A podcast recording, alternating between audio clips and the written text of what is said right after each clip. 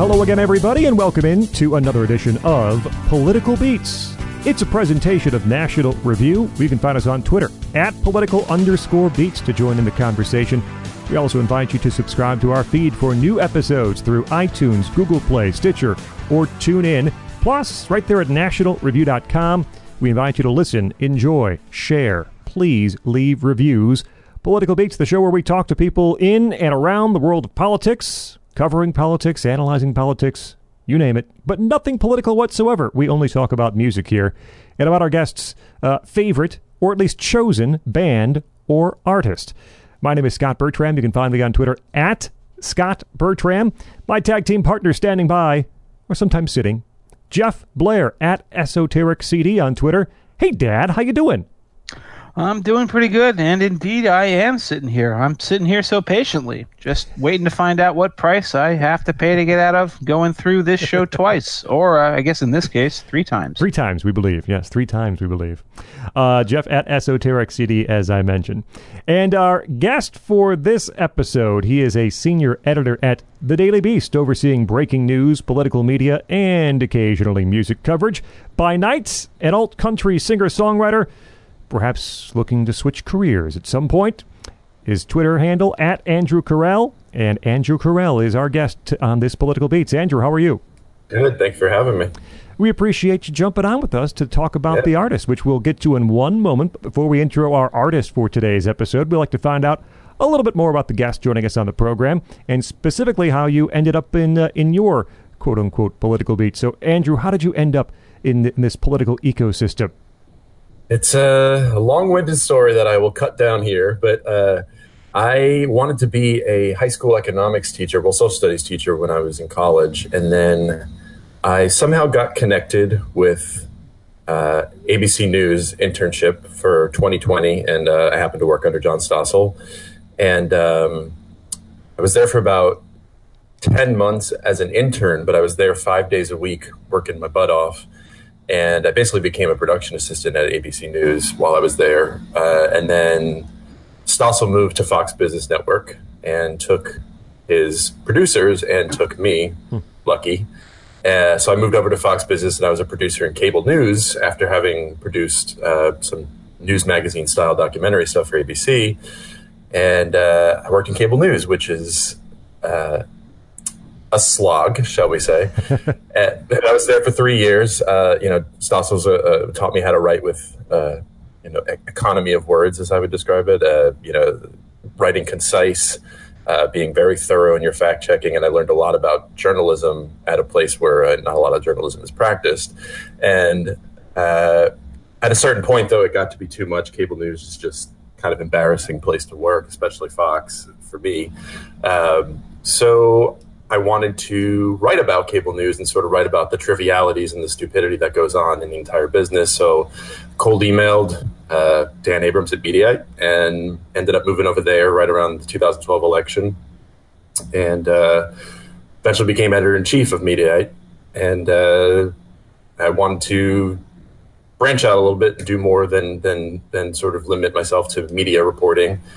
Uh, so about three years later, I uh, I wanted to join my friends at the Daily Beast, so I came over to the Daily Beast, and uh, the history was written there. A lot of, I still, of course, cover media now because mm-hmm. you know once you've worked in cable news, you you know too much, you've seen too much.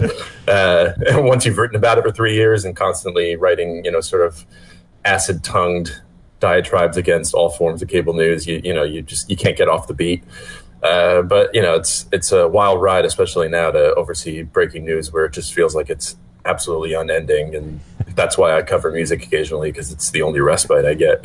Yeah, that's why you join us here today on the show to talk a little uh, music. Yep, um, exactly. Yep. And so we uh, come to our, our artist today, and you know we just did the Beatles, and uh, you know you don't really have to introduce the Beatles, and uh, that's pretty much the same way for for our artist in today's episode, a, a man who quite literally needs no introduction, and so I won't. It's Bob Dylan. Bob Dylan, our our, uh, our artist, we're planning on spending at least three episodes to cut through Bob Dylan's career.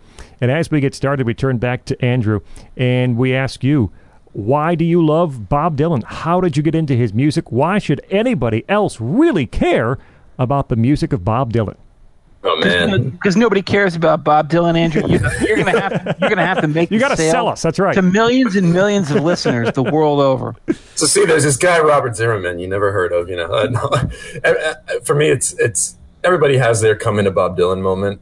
Um, you know, there's I think everybody who even passingly likes Bob Dylan has that moment where they can tell you, yeah, you know, I love that song, or you know, I know that album, or that iconic image of Bob Dylan, or even if they don't, even if there's a passive listener who's never really gotten into Bob Dylan, they know him, and so everybody has their moment, and I think the common theme for a lot of people, especially me, uh, and it's almost a cliche when you talk about Bob, is uh, the common theme being that people come to Dylan at an age or a point in your life where you're looking to to understand something outside of yourself, to to make sense of this like unending deluge of of shit we face as daily people, as people on a daily basis. You know, uh, the human condition, et cetera, et cetera. All the other cliches you can throw in there, and. Uh, I don't remember the first time I heard Bob Dylan because he's so ubiquitous. uh-huh. You know, I don't I don't have that story like I would for other artists, that very specific or more niche artists um, you know, I don't have a specific. I first heard Bob Dylan, and it, you know, my mind opened up. It's more, you know, you think about his music and, and, his chameleon coolness, and it's just imprinted in every subgenre of rock and roll and everything that has been rock and roll for the last fifty, almost sixty years. His fingerprints are all over everything. But if I really think about it hard, what what was my my you know, I'm I'm a, a Jew, but what what was my baptism to Bob Dylan, and my rock and roll baptism was like a Rolling Stone. I think that's for a lot of people. And I didn't realize it until years later, uh, you know, because I'd always, you know, listen to Bob. I grew up, my parents listened to oldie station when I grew up, so I, I, I was, you know, I listened to a lot of Simon and Garfunkel and, uh, you know, The Who my father loved and Jethro Tull and uh, a lot of doo-wop, a lot of Roy Orbison. So I, I, grew up listening to that stuff. And you obviously hear Bob Dylan when you come across all that stuff. You hear you know, like a Rolling Stone is a classic rock radio staple. Mm-hmm. Uh, but I didn't realize how much it was that first experience for me until, you know, when I was years after I had first had my, you know, I love Bob Dylan experience. Um, until I read an interview with Bruce Springsteen in uh, Rolling Stone where he described riding in the car with his mother in 66, I guess, and he must have been, what, 16 or 17 years old, which is actually late for him. But, uh, and he described how on the radio came the exact quote is that snare shot that sounded like somebody kicked open the door to your mind.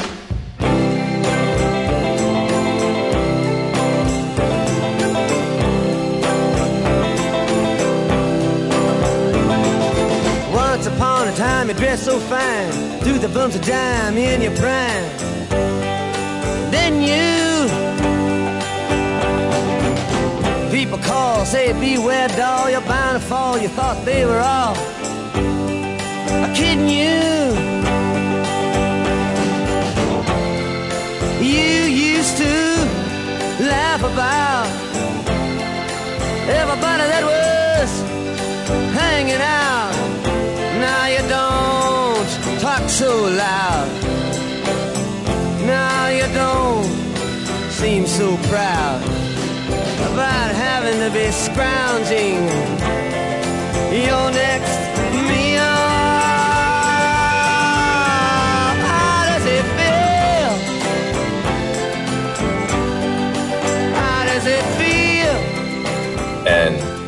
that's exactly it. Like you know, it, that's exactly that's exactly it, man. Like that's that's what like a Rolling Stone was. It, it, it you know, six minute rock and roll odyssey that you know at the time probably was unheard of because you know most radio play was limited to three minutes. So I'm sure we're going to talk about it a bunch. Uh, but that was it for me. That was that was the rock and roll baptism because I think about what album did I burn through the most when I was first really really just digging into all his albums after being you know just growing up hearing his songs and not really thinking much more about it was Highway 61 revisited and that's I think a lot of people's experience and uh, I'm excited to talk about this first period. Actually, the first, I guess, decade we'll we'll go through of his career first, because um, I haven't thought about it in forever. I listened to, you know, uh, times they are changing through Blonde on Blonde, which uh, aren't all the albums we're going to talk about, but I listened to those that period before he really sort of got weird and maybe a more a little more emotionally uh, forthright in his music. I listened to that stuff so much, maybe ten to fifteen years ago, that I almost got sick of it, and you know, and so it's really exciting for me to talk about that because I haven't thought about it in a long time, and it's like bringing back a lot of memories and like what it meant to really to connect to something when you're young and see that music doesn't have to be trite, music doesn't have to be, uh, you know, the best pop songs. You know, they can mean a lot to you, but they can often be throwaway. And there's something about the way Dylan wrote that really just it puts it, it turns on a light bulb in your mind where you you can see love songs in a different way. You can see acidic barbs against people that you know bother you or politicians you see it in a different way and there's different ways to use language and it, it just really as somebody who's a career writer that obviously means a lot it, you know you, you, think about describing things in a much more not purple prose way because dylan was never really purple prose. He was just he just knew how to put the right words in the right place and and pull out from biblical text and pull out from from you know dylan thomas and you know poets and everybody or rimbaud. And uh it makes sense actually that this period would be the gateway for any young person. And you know sort of the pitch i would make to young people even now you know generation z or whatever we're calling them uh, to get into bob dylan it would have to be this period because mm-hmm. it's got it's got it all it's got the the angsty you know angsty politics perhaps but also the angst of just just general angst it's just apocalyptic cold war music that you know that that feeling of of a, a, burning sensation hasn't really gone away. It's acid tongued it's myth, misanthropic it's motorcycle driving cool. Like it's got all of that stuff and that's the stuff that appeals to like when you're 15 16 17 18 years old. That's just that kicks you right in the gut and makes you you know that's who you want to be. If you want to set out and search for america and find yourself as a teenager you could just find it right there in that period because it's got all of it and that's uh, I think that's my spiel on Bob Dylan. well, I'll say I'll tell you briefly. I, I, I, would imagine I, I came to Dylan probably later than than both of you guys. Dylan w- was on a pile for me of, of artists that I, I just pushed off until I had the proper time to actually uh, devote to understanding and appreciating a catalog. Uh, the same way with Elvis Costello, I, I just pushed the enormity of the catalog, the, the different styles, all of that. I just had to push it off until I was ready. And actually, I, I got into uh, Elvis even before I got into uh, to a lot of Dylan stuff. And it was probably early 20s. I was taking a lot of long train rides uh, into the city, into Chicago for for work. So I had these, you know, blocks of time each day that really could be devoted to uh, to listening to music without a whole lot of distractions at all and that's when I started to really listen to uh, a lot of Dylan, beginning with with this period. I, I, think I think like Andrew, Highway 61 was almost certainly my first uh, Dylan album, and part of the excitement for me about going through this period was.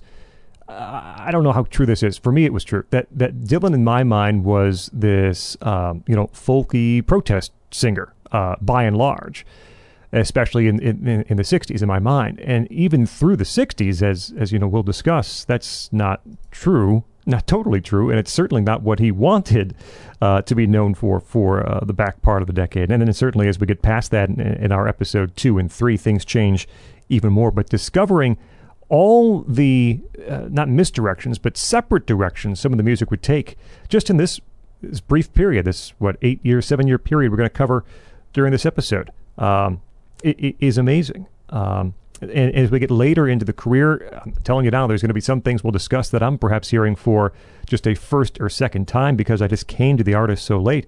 But uh, th- this first decade is, is some of the most important, and and I think when you get down to it, uh, some of the best music ever made. There's no doubt about it.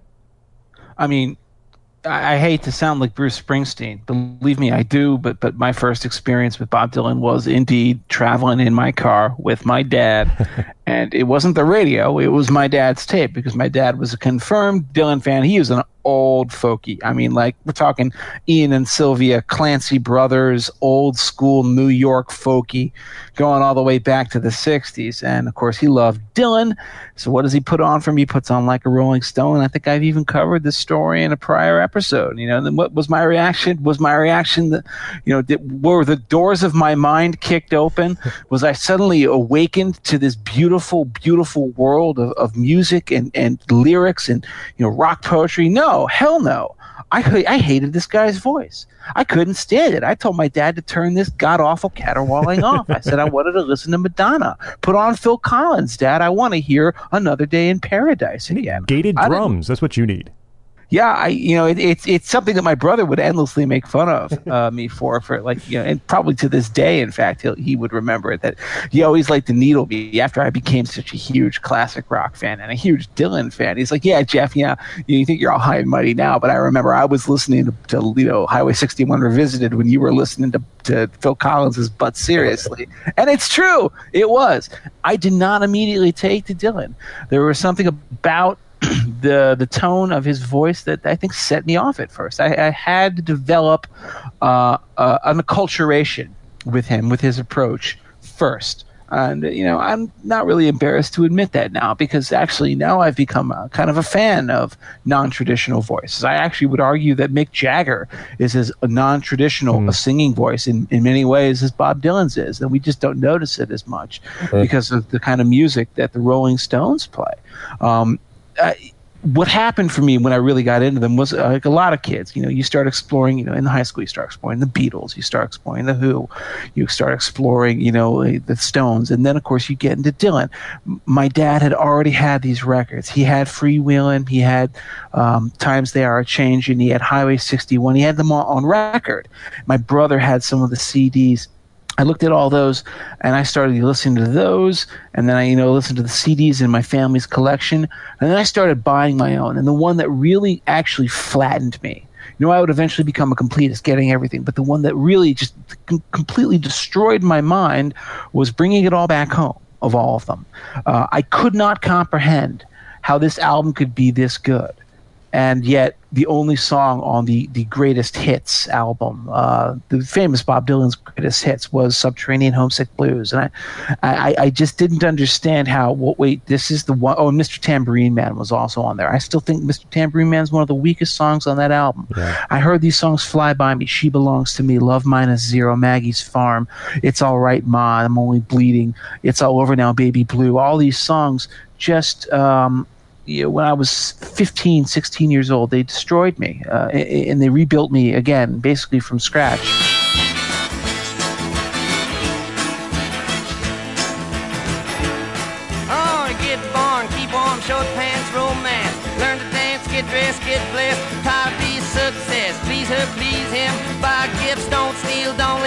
20 years of schooling and they put you on the day shift. Look out, kid, they keep it all hid. Better jump down a manhole, light yourself a candle. Don't wear sandals and try to avoid the scandal. Don't wanna be a bum, you better chew gum. The pump don't work cause the vandals took the handle.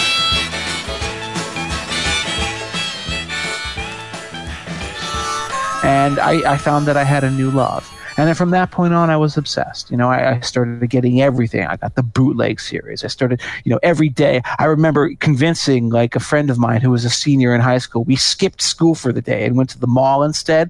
I convinced him because I had no money to, to buy me a copy of Bob Dylan's Self Portrait because I knew it was a bad album and I didn't want to spend money on it myself. So I convinced him to buy it for me. and I still don't regret it because I still actually will make arguments in favor of that album now. I am the guy with a thousand Dylan hot takes. I think like every truly obsessive fan of Dylan's, I'm sure Andrew was in the same yep. boat. yep. I mean, I got I can come at uh, come at this artist from 17,000 different ways, 17,000 different arguments. And there's really no point in me trying to explain what each ones of those are. You might as well just cover them as we get to them. And so I'm going to, you know, cut through all of that slack. Because you know everybody has a story of coming to Dylan, and unless you were a guy who was playing next to him in Greenwich Village, you know, at Gerde's Folk City or something like that, your story isn't that amazing because because we're all the same. We all discovered him in a lot of the same ways. Um, my dad saw him play live. That's pretty cool uh, like in, in 60, in like 62 or something like that, before he became a rock star. Uh, that was a pretty neat story. But for the rest of us, we're all discovering what the rest of the world discovered before us. So let's explain how the rest of the world managed to discover him. And what's the short story? Uh, Jewish kid from rural Minnesota makes good. I guess that's the quickest way of explaining it. Dylan, born in Hibbing, Minnesota, which is the north country of Minnesota. It's near Duluth. Uh, it is the Iron Range. It's um, you know a suburb of a mining town cold as cold gets. uh, and you know, you, you, first of all, you always wonder like, was his like was he like the only Jewish family in Hibbing, Minnesota? Because you know, you just imagine this, you know, pop, you know, populated by gruff Scandinavians or, or I suppose. Um, but he came from Hibbing. You know, he he leaves there. He goes, I think, to the University of Minnesota for a year. Drops out, picks up folk music, finds his way to New York City. He discovers that he has a real special talent, and that talent isn't for writing lyrics yet, which is the interesting thing. That talent was developing, it was germinating within him all this time. But his original, initial talent was as a mimic. Mm-hmm. That he could listen to someone play a song and he could listen to it maybe once or maybe twice and then he'd have it. He'd watch their hands play the chords, he'd listen to the words of the song, and then he could, you know, without like writing it down or using like a lead sheet, he could then play the song himself. So very quickly, he built up this repertoire of songs and he sang. The thing about Dylan's voice, Dylan's voice has always been something of a put on something of uh, of an imposture, even though it sounds so real and so strange and so authentic. Um, it was originally supposed to be an imitation of sort of that that rural Midwestern Woody Guthrie kind of a tone. In fact, he, he kind of leans into it very intentionally mm-hmm. on with God on our side. On times they are changing. Whereas you know, what is it? My uh, my name it's nothing. My age it means less. The town I'm from is called the Midwest. He's like, yes, look at me, the you know embodiment of Midwestern authenticity. So I'm singing in this sort of you know oaky hick voice. That wasn't his real singing voice. His real singing voice is this sort of gummy sound that you hear on something like Nashville Skyline. Mm-hmm. But that rough hewn nature, which was also real in its own way, was so striking. And even though it was so like untutored and you know you know untraditional in any way that we would normally describe norm you know like classic singing that you would want to hear on the radio, this is a million miles away from Frank Sinatra. It, it, it was gripping. It was transfixing. Once you heard it, once you heard him sing words, these old folk tunes in that voice, they had new meaning breathed into him. And of course, he was discovered by a very famous folk uh, producer, folk musician himself, guy by the name of John Hammond, who was uh, an A&R guy for Columbia Records. Who said, you know, I got to get this guy. This guy is amazing. You know, this guy who just literally basically hopped off the rails, or at least had the pretense to be a bumpkin who just fell off the back of a turnip truck, and he's in New York City, and now he's singing these sophisticated folk songs in this very interesting timbre and interesting tone. Hammond said, I'm going to get this guy into his studio. We're going to sign him. We're going to put out an album. What is that album? This album was recorded in, uh, I believe, December or November of 1961. That is the beginning of Bob Dylan's official recorded career. And the name of that album is Bob Dylan. Um, his self-titled album, his self-titled debut, and you know, as I think most people would agree, probably, maybe you know, the most unprepossessing album of this early era. You know, certainly it's no knocked out loaded in terms of quality. Uh, it, it's no down in the groove in terms of its of, of, of its uh, awesomeness. But I think there there is a lot of interesting things to recommend this album. I guess I want to let uh, Andrew start first with his opinion on this, which I think really sort of sits apart from the rest of what would come in, in a lot of interesting ways for this early phase of Dylan's career. Yeah, it's it's more important than it is good. I guess is the is the uh, the bottom line. Uh, and I think there's only two original songs on there, so you really don't get to hear much of what was to come in the sense of like how good of a songwriter he was. And I think one of the songs on there that was original was one of his his talking blues, which I've always found to be uh, once you've heard one talking blues by Bob Dylan, you've heard them all. yeah, they're all pretty ponderous, right? Yeah, yeah. I mean, th- some of them are funny. The one with the uh, I forget which one has the reference to Barry Goldwater. Well, you know, if I move into next Barry Goldwater, I won't let him marry my daughter, or whatever. I think that's I, I Shall Be Free. I think. Uh, is it on I Shall Be Free? Yeah, it's, it's I Shall Be Free. On Freewheelin', yeah, I think so. Yeah, yep. it's one of his talking blues songs. But yeah, it, not on this album. But uh, there's some. I mean, what I loved about this song, about this album, was um, I think at the time that I really was listening to this album, it was a very brief period. It, I was also listening to like Odetta and uh, you know a lot of the sort of thumping, just New York folk, but also a lot of that traditional, almost like uh, I don't know how you describe it, uh, just pre-rock. People who are influenced by just the sort of Alan Lomax going through the swamps of the South and recording all these beautiful gospel songs and these Yeah, beautiful field tradition- recording type stuff. Field recording, yeah. And so you get Pretty Peggy O, which of course is just a timeless song and has been made beautiful by other bands like the Grateful Dead. Grateful Dead and yeah. Yeah. and, yeah, yeah. and you get Man of Constant Sorrow, which is another great traditional, which he does really well, and of course, uh, House of the Rising Sun, which you, you know, I think actually he stole the arrangement on House of the Rising Sun on this Yes. album from Dave Van Ronk, who will always live in the shadow of Bob Dylan. Uh, even though I think that a lot of people would say this album was him mimicking Dave Van Ronk, another Greenwich Village folkie who never had his big break like Dylan did. Uh, but actually, I think my favorite song on the album when I was listening to it was Gospel Plow, and I don't really know why. I guess maybe because it's so dark and so brief. I think it starts the second side of the album, and it's a traditional. Um, but it's you know for me a lot of I guess for whatever reason a lot of the songs about Dy- that Dylan written whenever he whenever it's about burial and about you know the ine- inevitable death. I think he was like he, he must have been early twenties when he when he recorded this album, and he was recording some really Yes. heavy, heavy traditionals, uh, you know, and, and and arranging them too in very clever ways. I think. There were three links of chain, every link was Jesus' name. Keep your hand on that plow,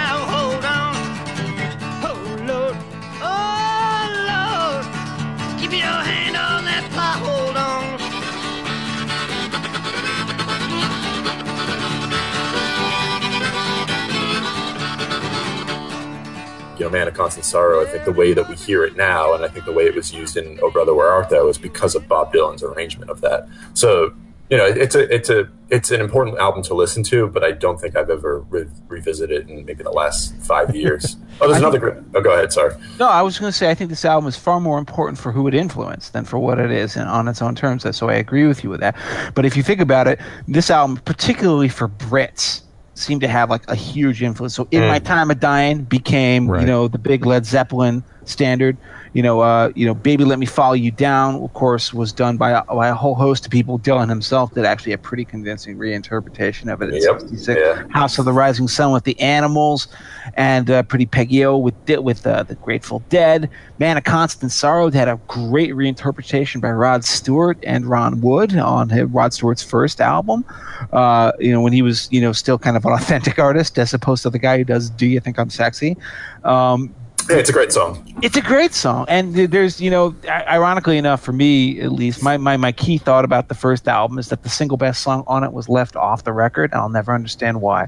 It's a song called House Carpenter. By the way, for those listening, we're going to keep referring to like the bootleg series and all these things. At the end of this long, long extravaganza, we're going to probably take a little time to discuss the whole series of bootleg series releases.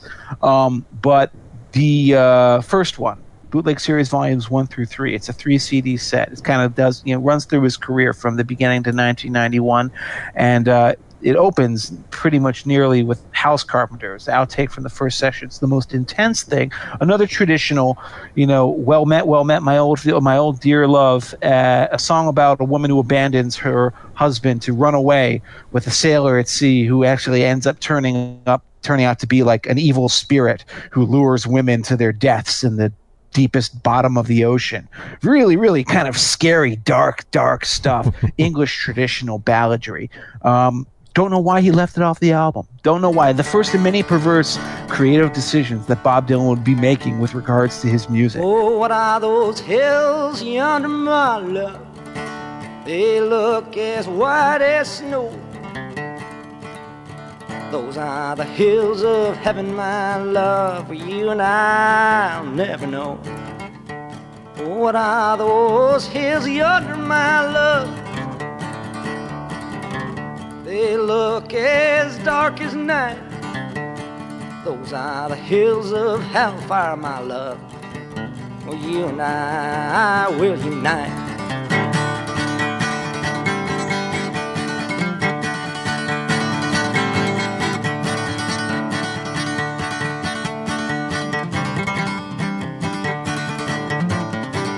But yeah, other than that, this is this is an album that was more in, interesting for what it signaled than for what it actually is. It didn't. It didn't sell uh, at all. I think five thousand copies is what I had read at one. And um, I, I, can't say the public was necessarily wrong on, on this uh, because it's not it's not a great album. Um, but to look at that cover and, and, see that picture of Bob Dylan, that you know, it was nearly a teenager, or you know, nearly still a teenager, I should say, and that voice and that delivery coming from that picture on the cover is still something to behold. He, he's still figuring out that voice, that delivery that Jeff talked about. He, he's not a, a, great singer here. He's not even you know Bob Dylan quality uh, singer on a lot of the stuff on the album. Um, and actually, uh, you know, Andrew, like Gospel Plow, that's one of my least favorites, I think, because of the delivery on, on Gospel Plow. Um, Pretty Peggy O, Highway 51 Blues, Freight Train Blues, kind of unremarkable um, stuff. The first, the first third or so of the album with "You're No Good," which is played at a really breakneck speed, um, is a nice song. Uh, "Talking New York," which again you hear one talk and you've kind of heard most of them, but that's that's a, a, a decent one.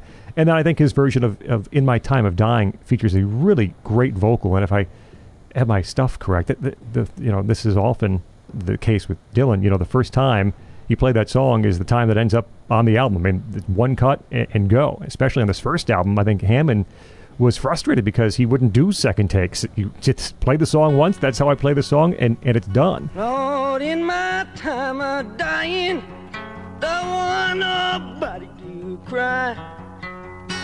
All I want you to do is take me when I die.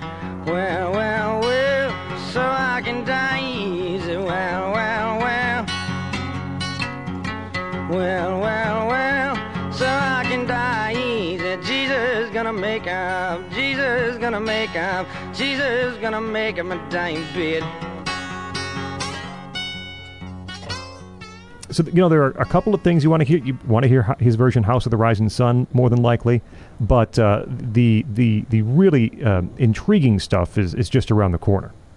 I mean, of course, that inevitably takes us to that corner, which is the moment where Bob Dylan becomes iconic and he blows up. And of course, the second album of Bob Dylan's career is one of the most famous albums of Bob Dylan's career, certainly one of the most famous titles of Bob Dylan's career and covers for that matter. It's The Freewheelin' Bob Dylan.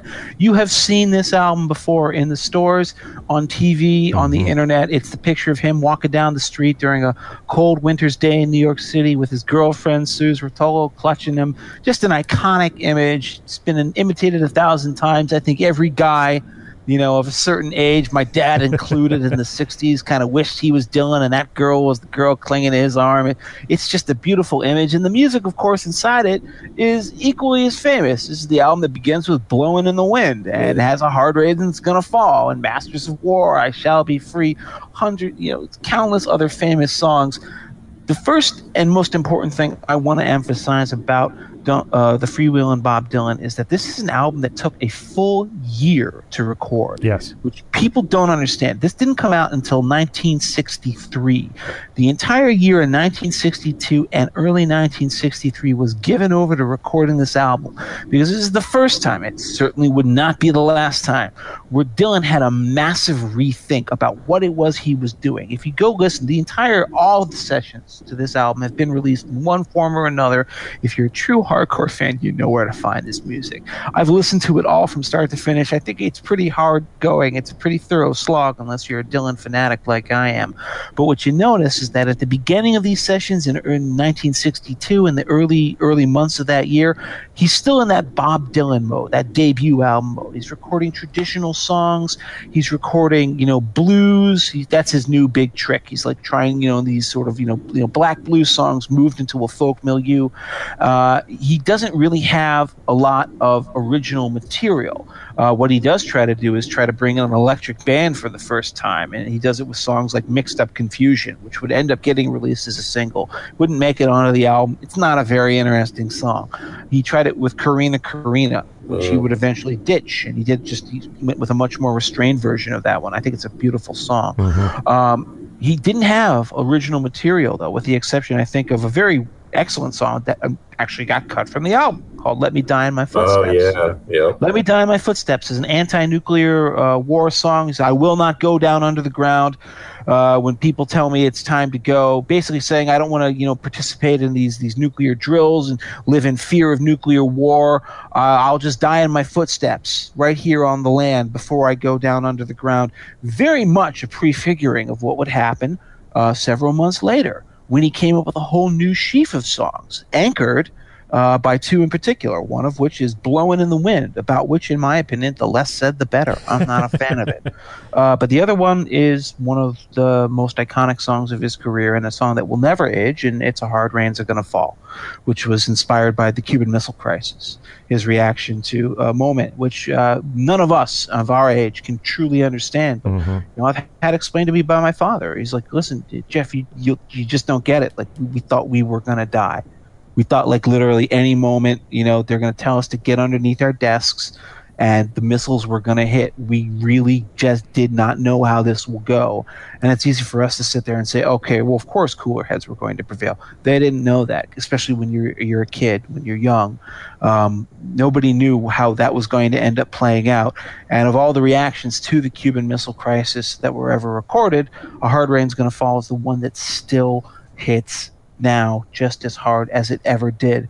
Because it doesn't just take in that nuclear paranoia that fear of instant death uh, even though that's what's implied by the title you know the hard rain which is of course you know the bombs falling. Uh, it, it, talks about all sorts of other social you know ills and, and civil anxieties. You know so I, I met a white man who walked a black dog doesn't take a genius to hmm. figure out what he's talking about there.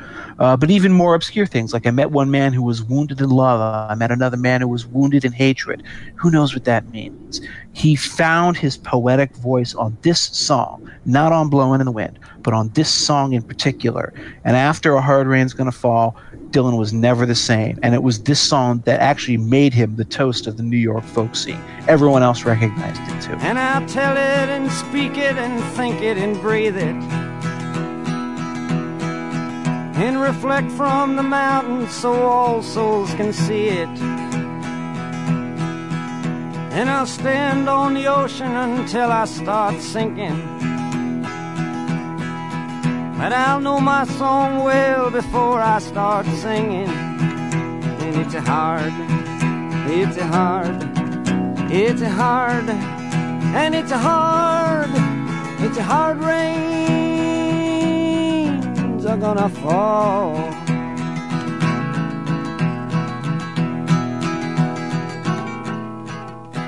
I, I think I once wrote when I ranked the albums uh, last year for The Beast um, that this is the album that automatically cemented his status, unwanted so, I mean, as we'll talk about later, of being the so called voice of the generation. I mean, just it's a staggering achievement of protest music, but also just sardonic songwriting about it, it, what he did here, and some of it is ham-fisted, which is still early in Dylan's career. You know, he's still, you know, a young guy who's writing about politics. And the problem for me with a lot of political music, I, you know, I love a lot of political music, but the problem with a lot of it is often that people write around wanting to tell a story, wanting to make a specific point, and then the music comes second. But with Dylan, it's like it's just all one piece together, and he incorporated this the language of social change in the early 60s into this really sardonic and like I've, I've said before acid tongued very um, sometimes cryptic like in hard rain's gonna fall and then other, the opposite of that we blown in the wind where it's not it's not difficult to figure out what he's talking about there. Uh, and masters of war which is it's kind of it's ham-fisted in a lot of its message but it's it, it's you know you have to think you have to put yourself in that period and think about what he was reacting to. And that was you know the military industrial complex mm-hmm. you know the eisenhower quote and all that. So there, there's a lot here that he was taking the language of the time and turning it into actually gorgeous and almost staggeringly good music for somebody of his age at the time.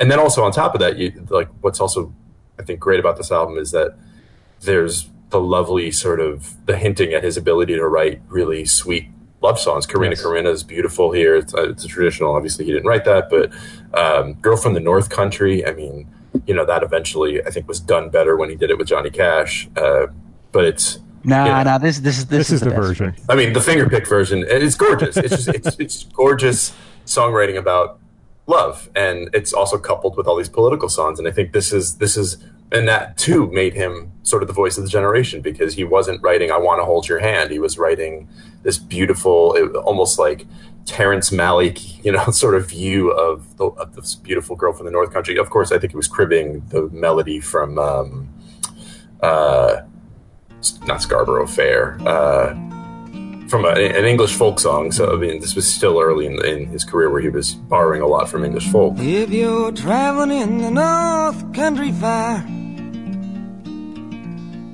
where the winds hit heavy on the borderline. Remember me to one who lives there. For she once was a true love of mine. But really, I mean, the only the only thing I could say about it is just it's it's staggeringly good. Like this is, it's amazing that his second album is the one that just immediately made him like if he had not done much more after this, he would still it would still be a legendary album.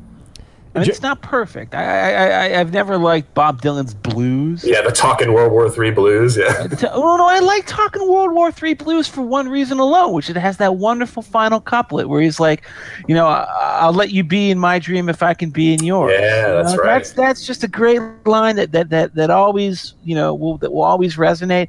But you know, honey, just allow me one more chance is a toss up. Mm. I don't like I shall be free.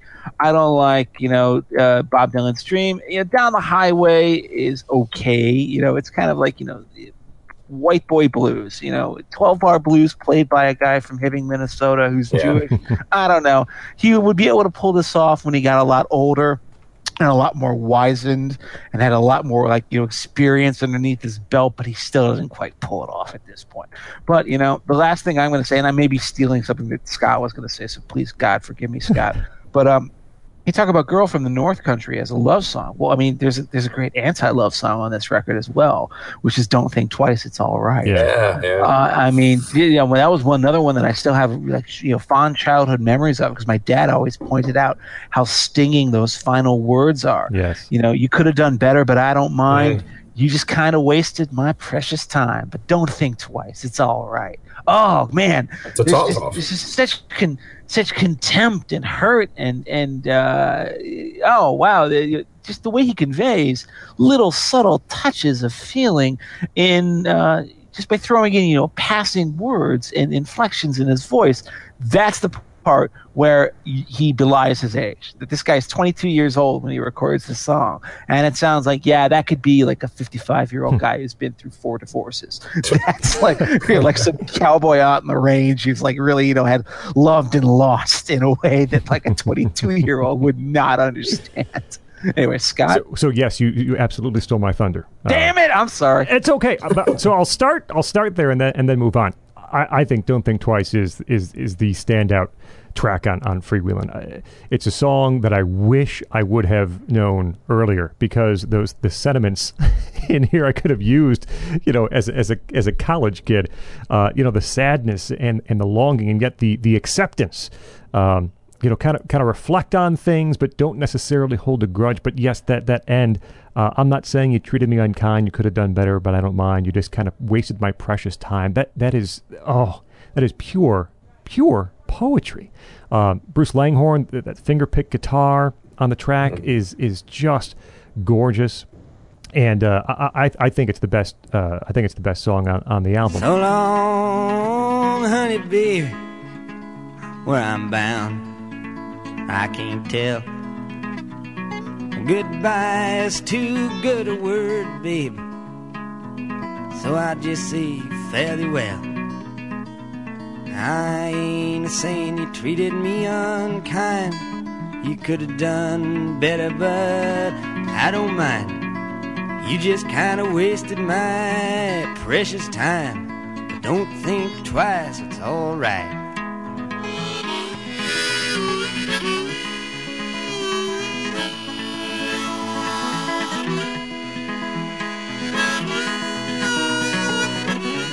Um, Girl from the North Country um, I listened to that and I, I, I didn't hear that song until after I had heard like Heartbreaker from Ryan Adams, and there's there's a lot of, of Heartbreaker that is taken from uh, this this period, and I hear like don't Oh, ask for the don't ask for the water, especially is very influenced by "Girl from the North Country," which is which is a gorgeous song, and yeah, I think this is the best version, better than the Johnny Cash version. That long harmonica blow to close the song is just is just brilliant.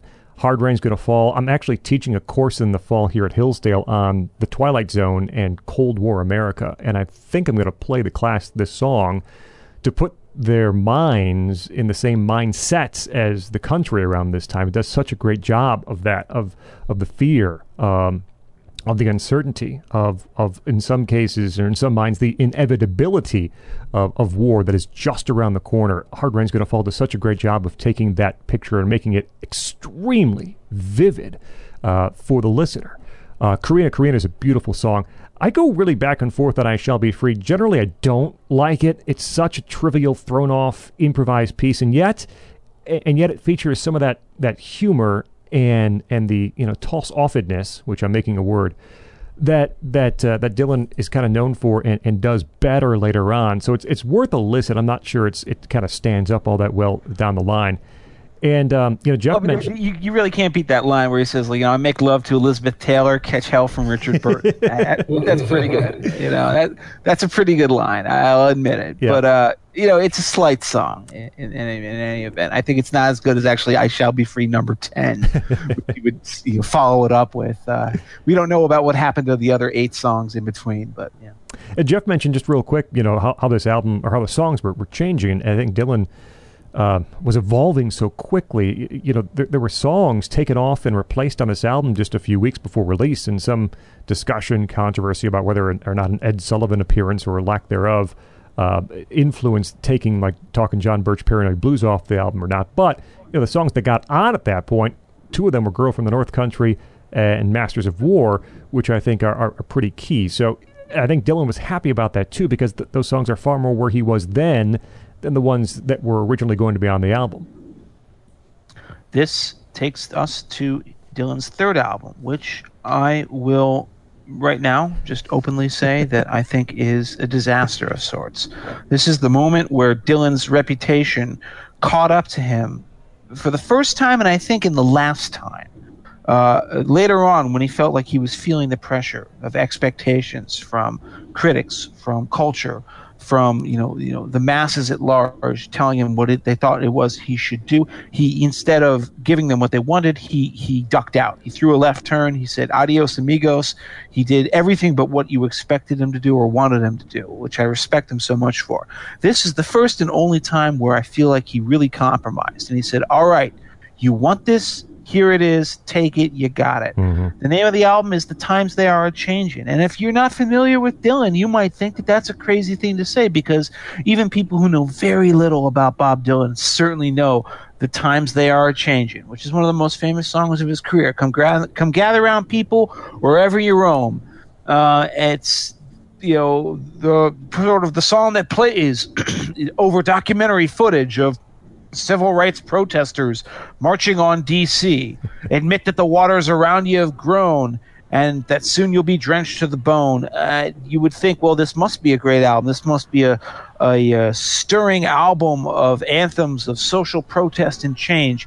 I cannot tell you how boring, dreary, and downright intolerable I find most of the music on this album, with the exception of three songs, I would say.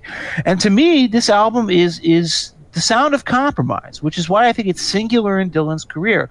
He he got captured by his reputation, particularly among sort of the New York folk circle, which embraced him as the new great kind of like liberal white protest hope. Here is this guy whose whose songs are you know bending the ear of a nation particularly once blowing in the wind and a hard rain's going to fall took off. And they pressured him. So you got to you got to you got to speak to the you know speak to the masses speak about these injustices. And it the bill never quite fit with him. He could write protest songs but i felt like he wrote them much better when he wasn't being basically commanded at gunpoint Mm-hmm. to do so. And so what he ended up doing is is releasing an album that is is, is monochromatic and in a bad way. You got songs on here like Ballad of Hollis Brown or Only a Pawn in Their Game. Uh, you know that North or one too one too many mornings, North Country Blues. These songs uh, they have a good heart. They certainly have good intentions. You can't argue. I think with anything in them, except for with God on our side. I have a Oh. friend. This is a story I love to tell. My friend John Kenny, a Jewish guy, by the way, who you know we were big Dylan fans. We would always sit at home in high school and we'd listen to "With God on Our Side." And, and, and John himself, who had parents who I think fled the Holocaust, even when, when Dylan got to the line it's like, you know, you know, the Germans Forgave in the the ovens they fried. You know, I guess even the Germans have God on our side. You know, John's famous line is like, "Oh, get off your high horse, Bob Dylan, for God's sake!" It's like so ham-fisted, so ham-handed. The, the sentiment is is an interesting one and a good one. It ends with that line that I feel like he was building up to with the entire song. If God's on our side, then I'll stop the next war. He wrote the rest of it around it. He didn't do a good job of it. Uh, I just don't think the protest songs on this album have retained any kind of spirit of of, of vibrancy or of power in the present day. They, they seem entrapped in this cultural amber that just says 60s protest. uh, I think that the, the lone exception to that of the protest songs is uh, one that, that comes near the end of the album, which is a song called The Lonesome Death of Hattie Carroll. It's a song about, uh, well, you know, it's a Marylander. I, I'm ashamed to admit it. William Zanzinger killed poor Hattie Carroll. Beat him death with a cane. Beat her to death with a cane. She was a servant, uh, and he gets the meter right. He talks about how you know this is a lowly servant who emptied the tables, cleaned the tables, and uh, this this you know impudent young punk of a man who rich family connections beat her to death because he was just feeling in a bad mood that day. And then there's that refrain where he constantly says, you know, you who philosophize and criticize with your fears, you know, take the rag away from your face. Now ain't the time for your tears. And then he gets to the end where he says, you know, the judge, you know, sternly and says, you know, you know that, that the law is equal and treats everyone fairly. Handed out for penalty and repentance to William Zinzinger a seven-month sentence for murdering this woman. And then he says, now bury the mm-hmm. rag in your face. Now is the time for your tears. That one works. That one still works. That one still hits hard. That is still a great song. In the courtroom of honor, the judge pounded his gavel to show that all's equal and that the courts are on the level and that the strings in the books ain't pulled and persuaded and that even the nobles get properly handled once that the cops have chased after and caught 'em, and that the ladder of law has no top and no bottom. Stared at the person who killed for no reason, who just happened to be feeling that way without warning. And he spoke through his cloak, most deep and distinguished, and handed out strongly for penalty and repentance. William Zanzinger with a six month sentence. Ah, but you who philosophize disgrace and criticize our fears, bury the rain deep in your face, for now's the time for your tears.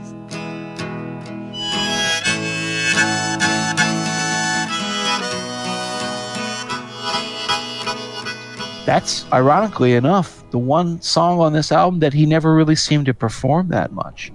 But for the rest of these songs, whether they're anthems or they're not, I just don't like it. I don't like the times they are changing. The songs that I like the most are the ones that aren't really particularly political, like Boots of Spanish Leather, which I think is a really, you know, kind of a sequel to Girl from the North Country, this song of painful yearning and uh, of, a, of, of, of, you know, sadness and sort of, you know, a very, very kind of a sensual song. I guess maybe because you know Spanish leather puts me in that mind. And then the other one is when the ship comes in, which is kind of a protest song. It does sort of talk about change coming, but uh, it does it in a much more generalized way and a much more sort of boisterous way and arousing way than the drear of something like the times they are changing. So I've just all over a really famous and well loved album. Everyone want to tell me why I'm wrong? Uh, uh, no, I don't. Uh, let me. I'm gonna, yeah, let me squeeze in because uh, I always. It's always interesting when you know Jeff and I will disagree uh, vociferously at times on al- albums and songs. And I was heading into this this uh, episode and thinking, man, I'm going to have to say bad things about the times they are a changing. And I don't know. I don't know how it's going to go in the episode. And and uh, you could literally carbon copy Jeff's comments on this album and just attribute them to me. I, I, I agree with everything uh, Jeff said from from the fact that yes, he was. It seems like he was kind of forced. He was not forced might might not be the right word, but he was playing for someone else and was not playing for himself. I think on a lot of songs on this album. Uh, I agree. I think "Lonesome Death of, of Hattie Carroll" is the is the standout track, the one that still resonates, the one that packs a punch when you get to that final verse. Um, and for the most part, um, a lot of the rest, well, Boots of Spanish Leather, I think North Country Blues is, is okay. That's a song about um, outsourcing, literally, you know, a mining company moving out of town from Minnesota, uh, perhaps his hometown, um, and you know, cardboard-filled windows and old men on benches when the when the when the company leaves. But man, I mean, like with God on our side, as Jeff talked about, man, that is seven minutes of monotony, and it, it announces its its its monotony with a long, drawn-out, lethargic harmonica note to start things off, uh, and it just carries on from there. Uh, this is, you know, th- this is the Bob Dylan that I had in my mind when I was putting off listening to Bob Dylan for so long. You know, the kind of languid uh, '60s folk protest songs. And when I did come around to listening to it, I realized all the other stuff is great. It's this that perhaps he's, uh, at least I knew him, you know, best for early on, that I don't like at all. I'm uh, I'm I'm willing to go to bat for this album. Uh, do it. Be the hero. when I when I rank the albums, I think I put it like number 18 or something out of his like what 30 30 I forget how many 34 albums. Uh, soon to be 35, I imagine. But um, yeah, I mean, taken in context of what it is, and also I think well, I'll, first of all, I'll start off by saying I'm biased because this might have been when I was an angsty teenager. Might have been one of the albums that really hit me because you know when you're a teenager, you're listening to a lot of sort of ham-fisted political stuff. And when I was 15, 16, it was you know Conor Oberst, and then but also looking at like Rage Against the Machine mm-hmm. and you know Pink Floyd too, which is they they they deal with a lot of subtlety, so I won't include them here. But uh, for me, it's like a study in contrast between how to write a political song as Bob Dylan or how to write a, a, political song as Zach De La Rocha and and Rage Against the Machine, which was fun as hell when you're a teenager and you want to throw yourself against the wall and whatever. And they made great albums, but the thing about the times they are changing is that a lot of the songs that have oh, oh, some of them are dreary you're right but i i, I actually would would say Alice of hollis brown i think i love the pessimism and the darkness it really paints a portrait of just absolute sheer just complete loss of hope in this story and i mean the last line about uh, at the end i forget the exact line i should have pulled the lyrics up but you know the story being that the Hollis Brown kills his entire family because they're, I think the farm is being taken away and they're starving. Uh, and rather than than suffer, he he ends all their lives. It's very over the top, but it's it's just so perfectly dreary. And it's it, yeah sure it's social preening but when you're 15 16 years old it's very very you know the black and white moralism really strikes a chord for you. Not only that but it strikes a chord for you because there are some really really great catchy melodies here that accompany very ham-fisted politics and you know like you can go through the track list and you can think of one line that is just like or or the hook or the refrain from each song and you you just you know it. It's it's instantaneous. Um, but other you know for me there's some great songs that aren't necessarily political too. We haven't hit them yet which is restless farewell which was his reworking of um, the Clancy Brothers or an Irish traditional, uh, The Parting Glass, just a beautiful sort of farewell song that could have been better if Dylan hadn't sang it so in his nasally, nasally timbre. It might have been better later on when he was doing his self portrait, you know, Nashville Skyline voice. Oh, every foe that ever I faced, the cause was there before we came, and every cause that ever I fought. I fought it full without regret or shame. But the dark does die as the curtain is drawn and somebody's eyes must meet the dawn. And if I see the day, I'd only have to stay. So I bid farewell in the night and be gone. But uh, another overlooked song I think is "One Too Many Mornings," which has a really odd chord progression for the rest of the album, but um, it's not its best here.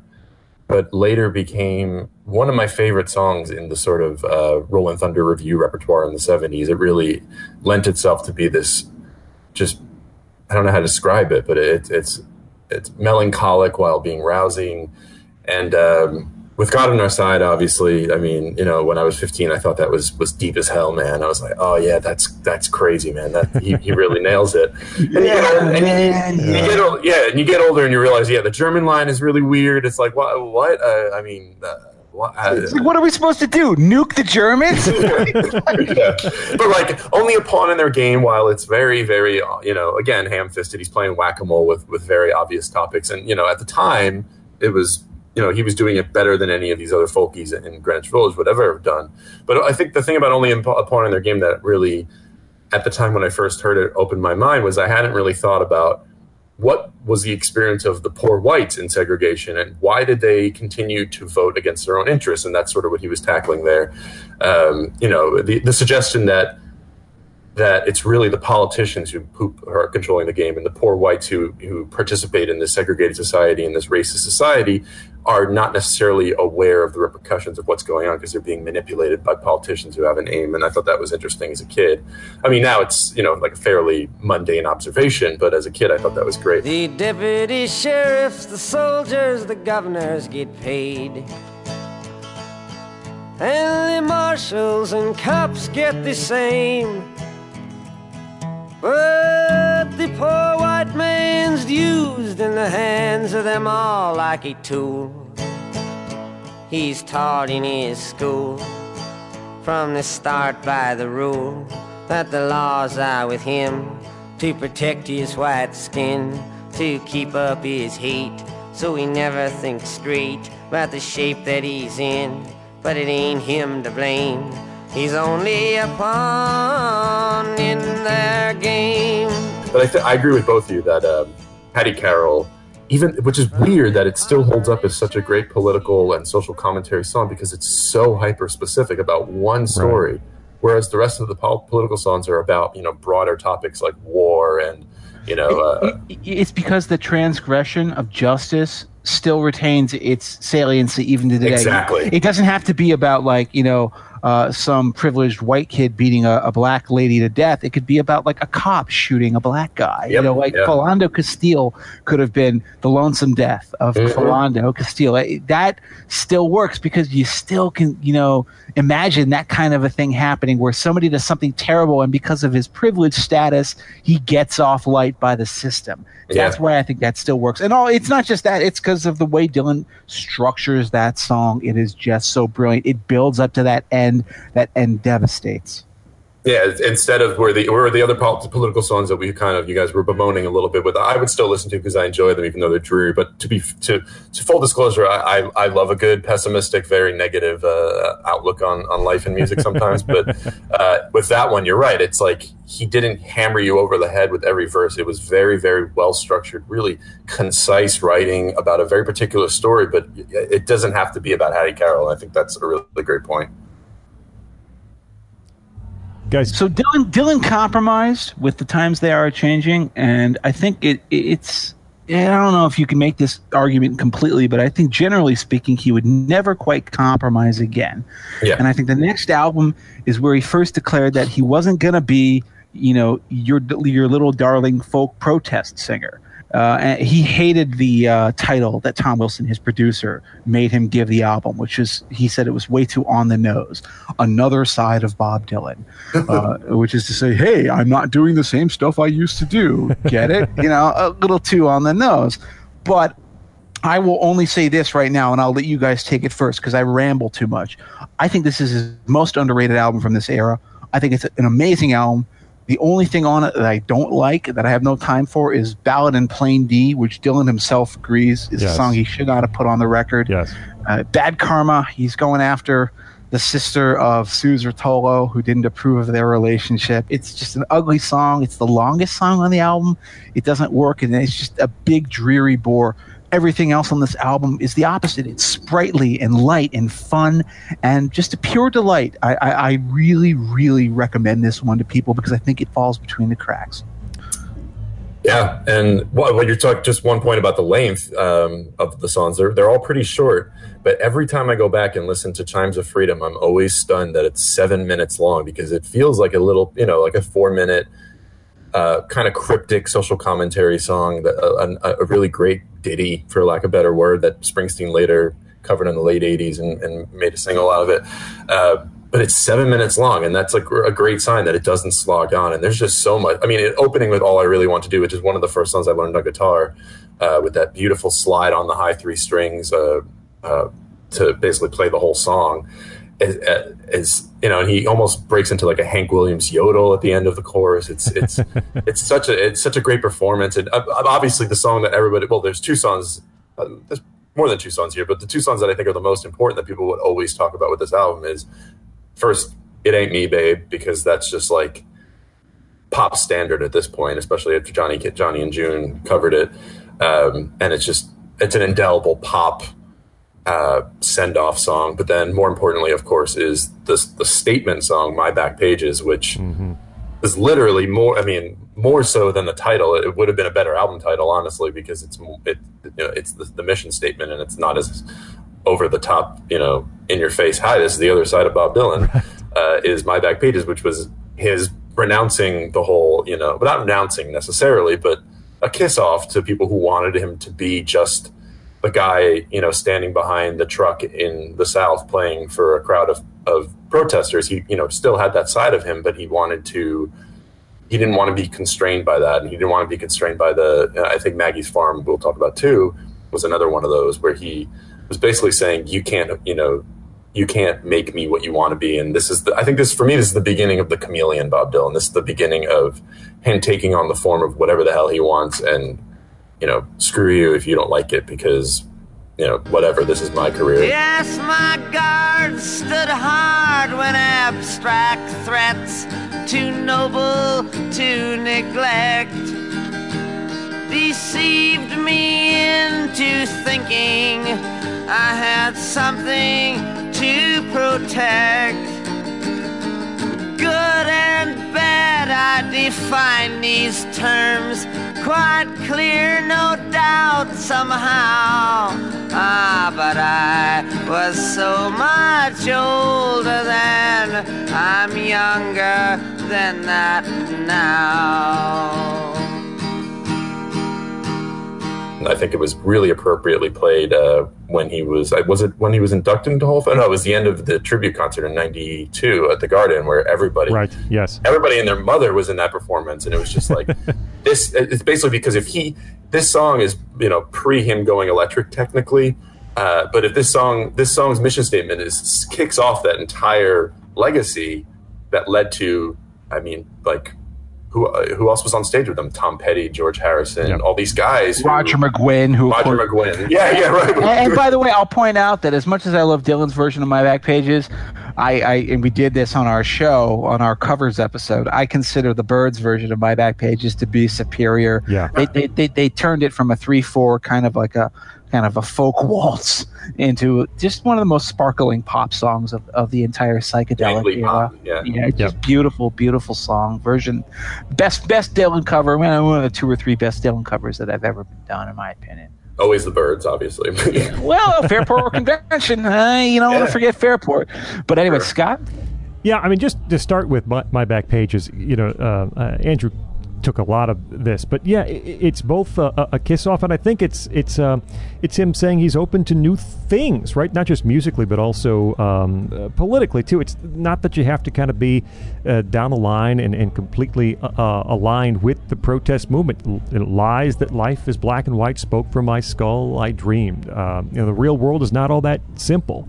Uh, I think My Back Pages kicks that off, and it, and it would continue too. It's fantastic. I mean, good and bad. I defined these terms Yeah. quite clear, no doubt, somehow. But I was so much older then. It's, it's a direct response to the black and white moralism of the previous Yeah. album, really. Yep. Yeah. And, and, you know, the first song of the album, All I Really Want to Do, uh, is almost a, a stark um, contrast to everything lyrically on the last album. If you take it, you know, literally, all I really want to do is be friends with you. I, I think, you know, I don't want to crucify you. I mean, that was the whole last album, right? I, we're, I'm going to call you out. I'm going to uh, play a lot of what uh, uh, Dylan called finger pointing songs.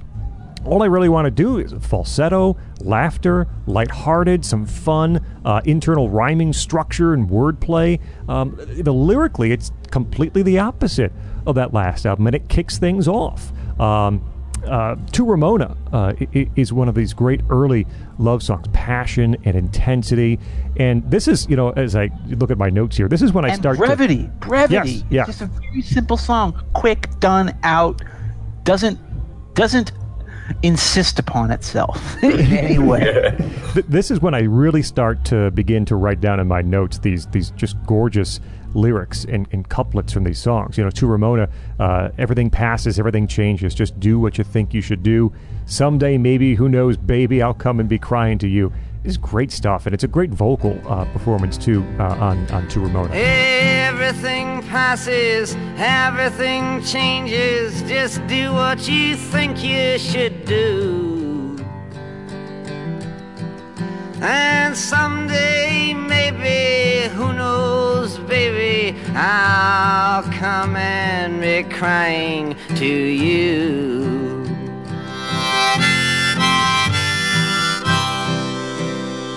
Uh, I don't believe you. Uh, again, a free kind of freewheeling to, to steal a Dylan term, but uh, you know, laughing, up tempo, uh, song, uh, confusion in relationships. The you know the, the woman goes from from being excited to being nonchalant. Uh, I don't believe you's a, a great a great song too. Uh, I'm not a giant fan of "I Shall Be Free." You know, th- not everything rises to a uh, a gold star, five star kind of kind of level. But you know, the the uh, uh, Freewheelin' took uh, took a year. This was recorded in six hours, basically. Fourteen songs in six hours. I think I think my back pages was the last one around one a.m. Uh, and of those 14, 11 on the uh, on the album. This is when he begins to um, to play for himself, I think, and that really shoots forward in, in the next album. But but but it, it starts here. This, that's also uh, when I was a kid, when I first started drinking alcohol, uh, Beaujolais. I remember reading that Yes, he recorded yes. this album in one night and drank two bottles of Beaujolais, and I was like, "Oh, I got to try that." And that has been my wine since I was probably you know, like eighteen or whatever because of that album. Yeah. Here's the thing about another side of Bob Dylan, and I actually am going to, you know, kind of make a point going a little retrospectively about the times they are changing. The best songs, in my opinion, most of the best songs on the times they are changing were left off the album. If you're familiar with Dylan's outtakes, there's so many wonderful tracks. There's Seven Curses. There's Percy's song, which Fairport Convention would just do a magnificent cover of. And then there's, I think, uh, one of his truly iconic tunes. And the only reason I'm not going to make it, it's not going to make it to my top five is because he didn't release it. You, you can't find it anywhere except Biograph, which is a obscure boxed set of his from the 80s called Lay Down Your Weary Tune uh, and, and sing the, and rest your head neath the strength of strings no voice can hope to hum. It's a, it's a mystical song. And there's Dylan trying to tune himself into sort of a, a, a less specific and, and more oceanic, mystical folk vibe that he carried on, I think, truly beautifully on another side with Chimes of Freedom, which is a song that we haven't talked about yet. Done, great version of it was done by the Byrds on their first album, um, but the the Dylan version is really the definitive one. And, and you hear these lines, and, and you you you would see them coming back. He would come back to the style on Mr. Tambourine Man. He would come back to it on Desolation Row. You'd come back to it on Sad Eyed Lady of the Lowlands. But you know, as majestic bells of bolts struck shadows and the sounds seeming to be the chimes of freedom flashing. Uh, freeness in the wordplay, freeness in the verse uh, that seemed to be untethered from anything other than perhaps Dylan Thomas or you know the poets of you know 19th century romanticist, uh, romantic uh, British poetry. Uh, nothing to do with protest, even though it's called the Chimes of Freedom. And you know, you know, he talks about you know, and then every unlucky soul misplaced inside a jail. Uh, this is a song that is about far more than mere political concerns. This is a song about uh, spiritual and mystical concerns. Starry eyed and laughing as I recall when we were caught, trapped by no track of ours, for they hang suspended. As we listened one last time, and we watched with one last look, spellbound and swallowed till the tolling ended. Tolling for the aching whose wounds cannot be nursed. The countless confused, accused, misused, strung out ones and worse. And for every hung up person in the whole wide universe. And we gazed upon the chimes of freedom flashing.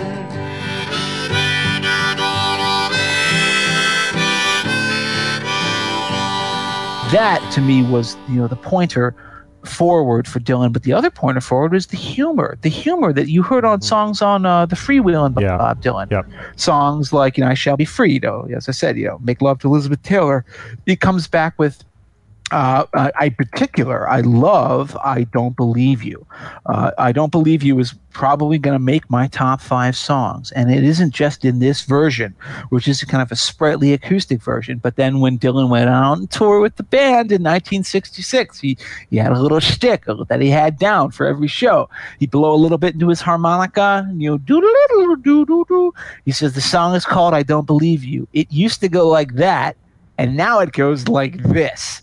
And then he just kicks into this absolutely ass kicking version of the song, rocked up with, you know, Robbie Robertson and Rick Danko and Richard Manuel and Garth Hudson in the background, just kicking it into the top gear.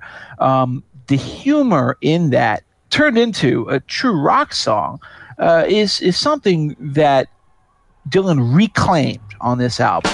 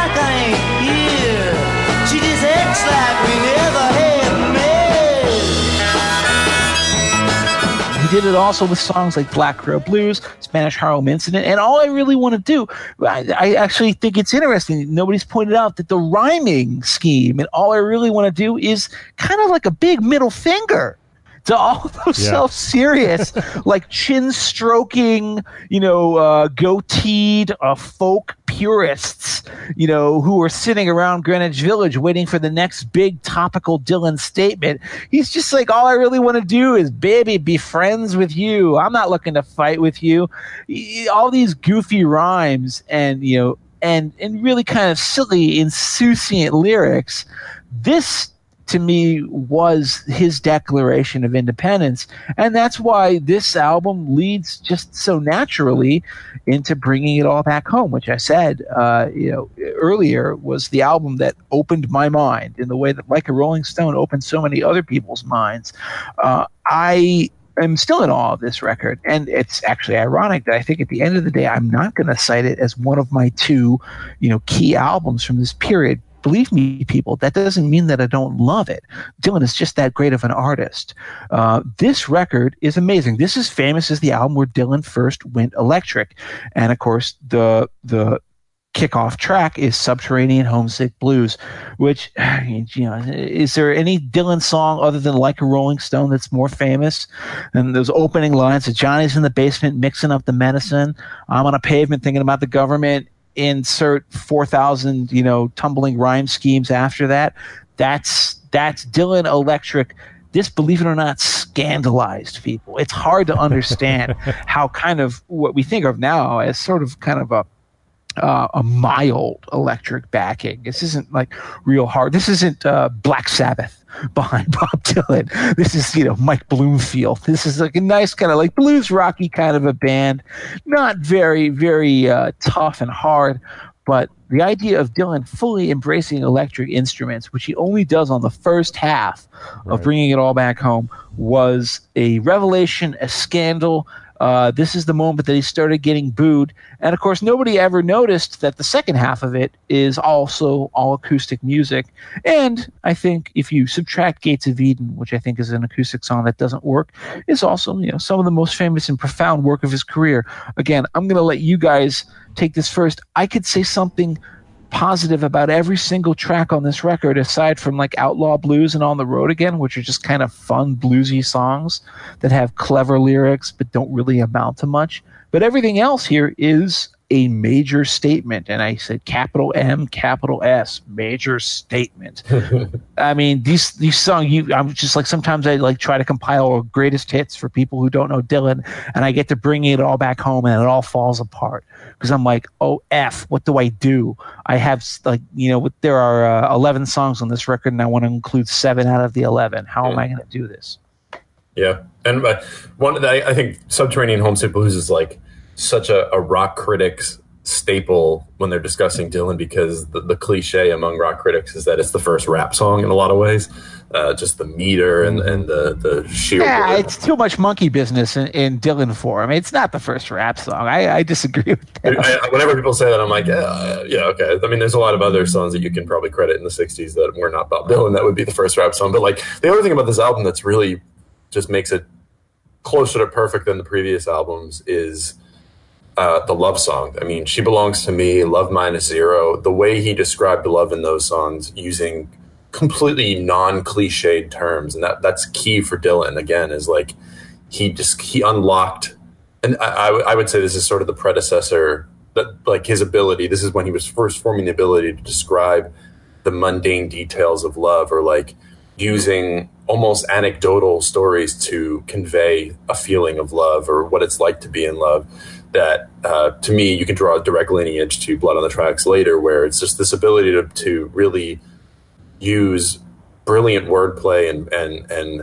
unconventional lexicon and, and not stick to the script of how to write a love song um, that really made that special. And like even the sweet song like mr tambourine man which is just indelible. Everybody thinks of mr tambourine man. I mean people probably more so think about it as a, a bird song. Um, but it's just you know that is that is I guess it's a lullaby in a lot of ways too. It's just beautiful. But I think my two favorite on this album actually are the last two. It's All Right Mom, Only Bleeding, and It's All Over Now, Baby Blue, which I think, which are actually both acoustic, as you mentioned. Just, especially It's All Right Ma, just the sheer seven and a half minutes of, of completely Dylan-esque, Dylan-esque bleakness, but also it's political, but it's not, um, well, it's not ham-fisted, obviously. And it's but I feel like I feel like it's societal. It's yeah, exactly. It's social. Know? It's more social commentary, I guess you could say. But just from the opening lines, just darkness at the break of noon, shadows, even the silver spoon. Like you know that line. It's like burned into your skull the first time you hear it uh, from then on because it's just so. There's just something about his delivery. It, it's like it's a muted hiss in a lot of ways, and then of course, it, I mean, this performed in the '66 sets. Uh, that now you you can get the entire box set of every single performance from that tour. It's just it's one of the highlights of the set and done acoustic and just sitting there for seven and a half minutes by himself playing this just I, I remember feeling like just complete awe when I, uh, especially when I tried to learn it on guitar and learn how to sing in his his idiosyncratic way, and it's just impossible because that that's what makes this so special. It's just like there's no, there is no copycatting this. There is no trying to replicate this songwriting because it's just so uniquely Bob Dylan. And this is really when he became I mean, this is obviously leading into the next album, but I won't intro that, obviously. But let Scott still has to talk. But uh, it's funny because you're just like me. Like I tried to play it too, and like I, I, I can do the guitar line, but you know, I, I, try to sing that song, and I just I just sound like a clown. Like you, yeah, you, you, know, I'm not I'm not Bob. You know, like I can't do that. This isn't a Bob ballad. This is this is just Bob Dylan song. Like there's no there's no covering this. There's no there's it, it is just sheerly it, it, it is like to me one of the uh, I maybe it should be in my five. My eyes collide head on with stuffed graveyards, false goals. I scuff at pettiness, which plays so rough. Walk upside down inside handcuffs, kick my legs to crash it off. Say, okay, I've had enough. What else can you show me?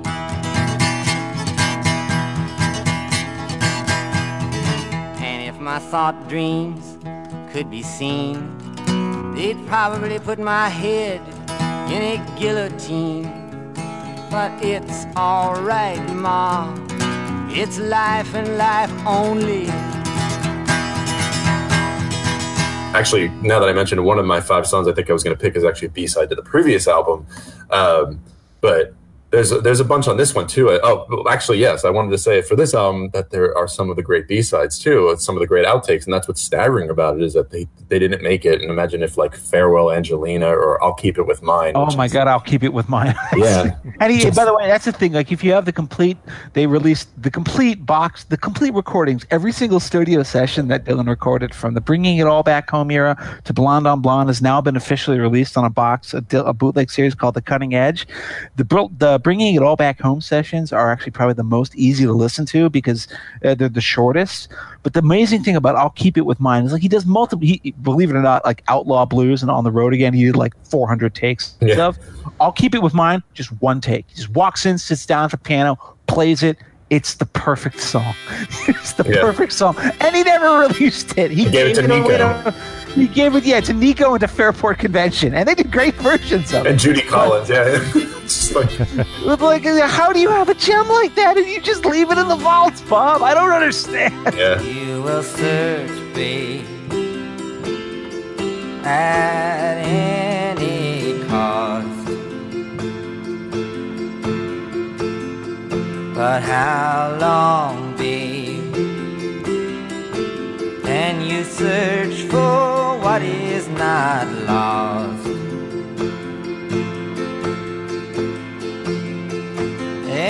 Everybody will help you. Some people are very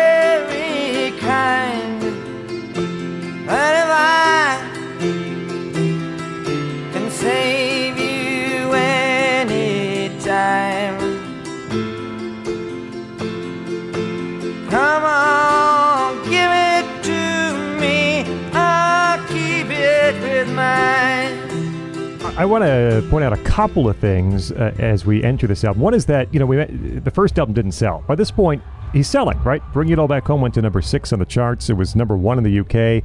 I think Subterranean Homesick Blues was a top forty hit. So, you know, he, he's popular. The songs are popular. The album is selling. By this point, too, um, he's met the Beatles. Dylan's met the Beatles. That was, I think, in August '64. Uh, Bringing It All Back Home is March of '65, and so you have a little bit of the Beatles kind of angling toward Dylan in some of their social commentary, and I think Dylan obviously angling toward the Beatles in some of the, um, you know, good old fashioned rock and roll, um, and bringing the electric into the mix, obviously. And one more Beatles uh, analogy is, you know, we just did our Beatles uh, um, edition, and I had mentioned, you know, Rubber Soul for the Beatles is one that think other people like more than I do. I like it. I like it. I like it. But other people like it more. And I, I think for me, bringing it all back home is that way too. I like it an awful lot.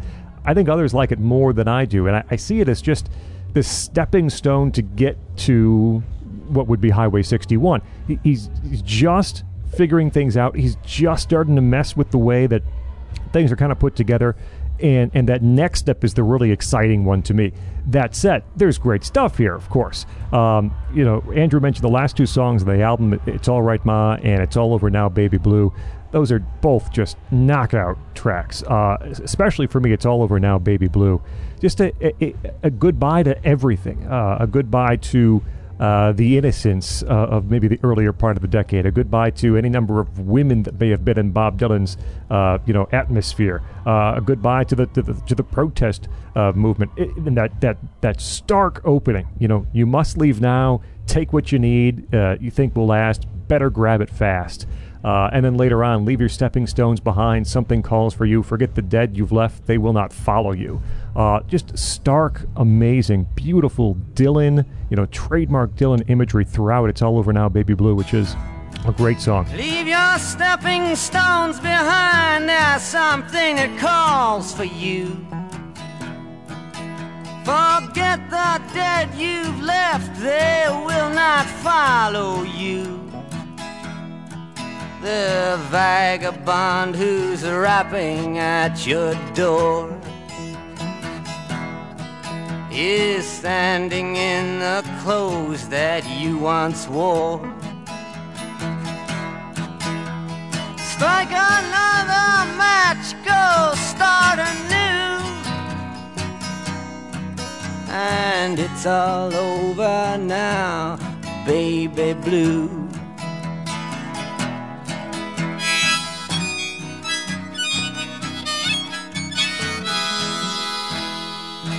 Again, agreeing with Jeff in in, in uh, I think you mentioned earlier, you know, Mr. Tambourine Man's not my favorite song. I thought I would might be the only person not to, to kind of praise it here. I mean, it's it's it's good. It's just it's not my favorite track uh, on the album and not one of my favorite Dylan songs. From that first half, um, She Belongs to Him, I think that's a great vocal uh, uh, performance, and that, that high guitar tone that sort of follows its way through the song is is great. And uh, and Maggie's Farm, which Andrew had mentioned, uh, you know, my back pages sort of leading to, to, to Maggie's Farm, and both having kind of similar themes. Um, got a head full of ideas driving me insane. Try my best to be just who I am, but everyone wants uh, you to be just like them. Um, it's coming through. Uh, Dylan's going to start playing for uh, himself, which we would see. he's not going to. He's not going to sing while he slaves. Yeah, because he'll just get bored. Um, you know, there's a few things that I don't think are quite there. Outlaw Blues and On the Road Again are, are decent tracks, but I, I, think both those are kind of templates for things that would just burst out of the speakers on Highway 61. They're fine. Uh, they'd be better. They'd be better very, very soon. And I will underline again, all this is happening when Bob Dylan is still just 23 years old. It's crazy to think about that. I'll tell you why I like bringing it all back home more than Highway 61 Revisited. And this isn't an opinion that I can necessarily wow. rationally defend. Okay, I get Andrew. I heard that. Wow. I don't know if I can rationally defend it, but I'm telling you on an emotional level, Highway 61 was the album that we had in our household forever. There are songs on my favorite songs on Highway 61 are, are other than Desolation Row, obviously, and like Rolling Stone, are some of the less famous songs, like Queen Jane, approximately. We'll talk about that later.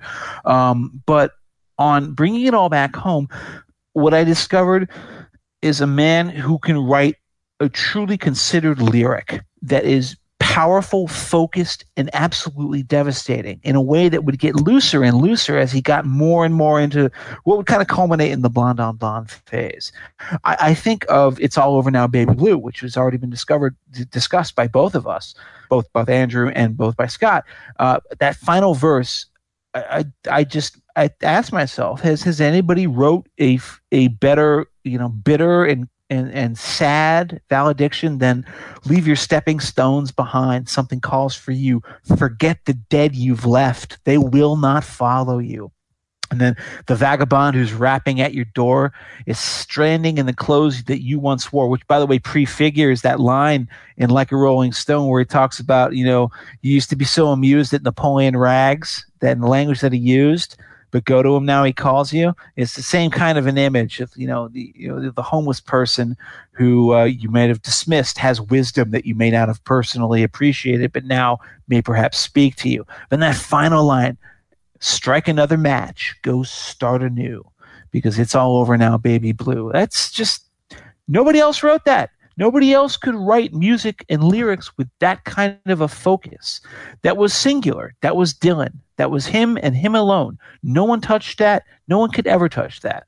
But uh, the one on this album that uh, is going to make it into my top five. And it's a song that I actually only came to later in life, even though I had heard it many times in high school and, and onward. But when I when I returned to bringing it all back home, I heard it again.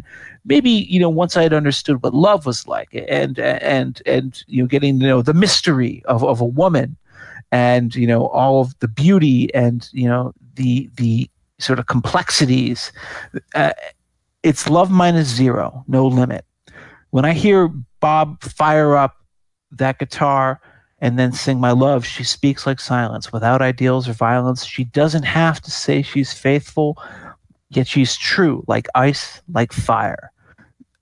I uh, think of that as one of the greatest love songs that has ever been written by anyone, even though it gets discursive. You know, what's that final verse where he talks about like the bridge at midnight trembling and the country doctor rambling or banker's nieces and things like that?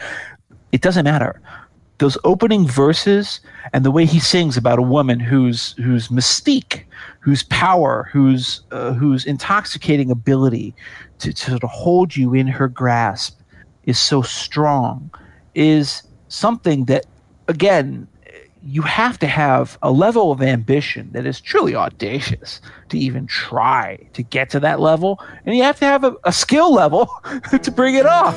And nobody combined those two except Dylan. she speaks like silence without ideals of violence. She doesn't have to say she's faithful, yet she's true like ice, like fire. People carry roses and make promises by the hours. My love, she laughs like the flowers. Valentine's can't buy her. In the dime stores and bus stations, people talk of situations, read books, repeat quotations draw conclusions on the wall. Some speak of the future.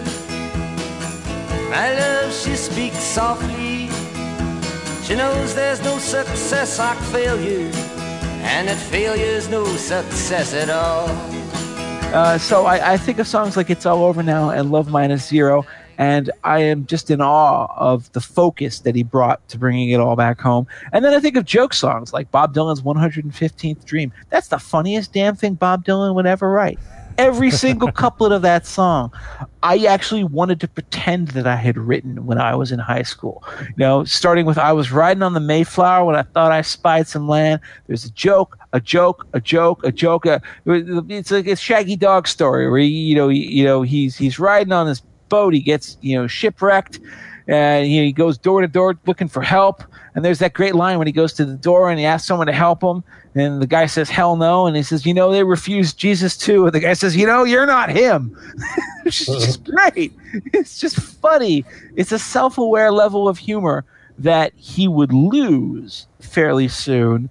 Uh, I think I would argue to his detriment, but I think maybe you can say that you just can't keep that kind of a flame burning for too long, especially when you're burning the candle at both ends, which I think brings us to Highway 61 Revisited.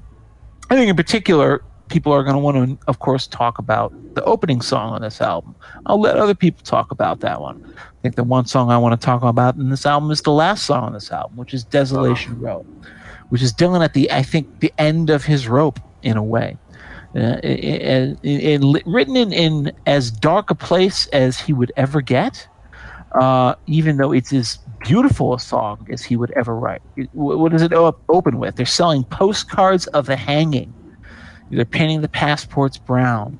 Uh, and then it goes into this very free associational series of images uh, that goes from everything from Ezra Pound and T.S. Eliot arguing on the deck of the Titanic as they trade deck chairs on a boat that's going down.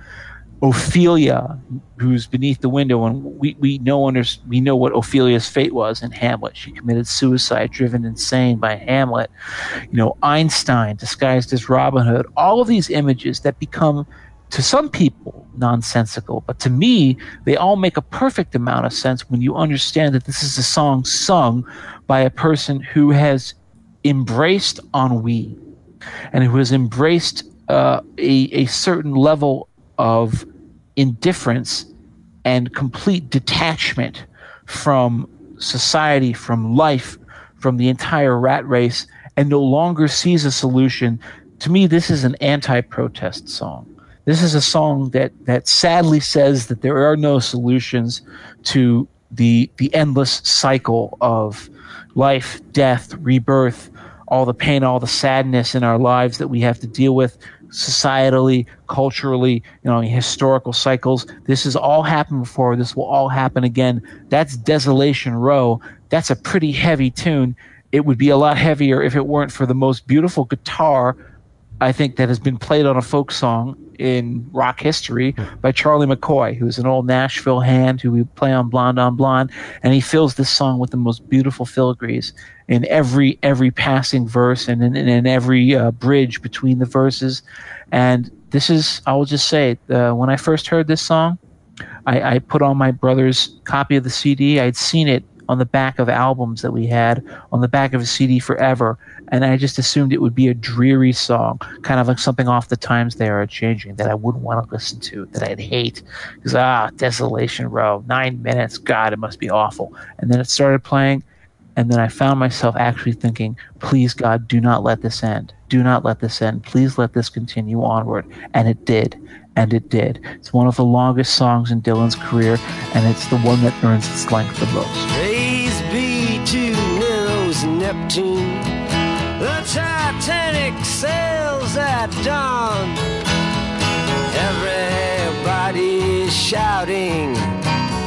Which side are you on? And Ezra Pound and T.S. Eliot fighting in the captain's tower while calypso singers laugh at them and fishermen hold flowers. Between the windows of the sea where lovely mermaids flow. And nobody has to think too much about desolation row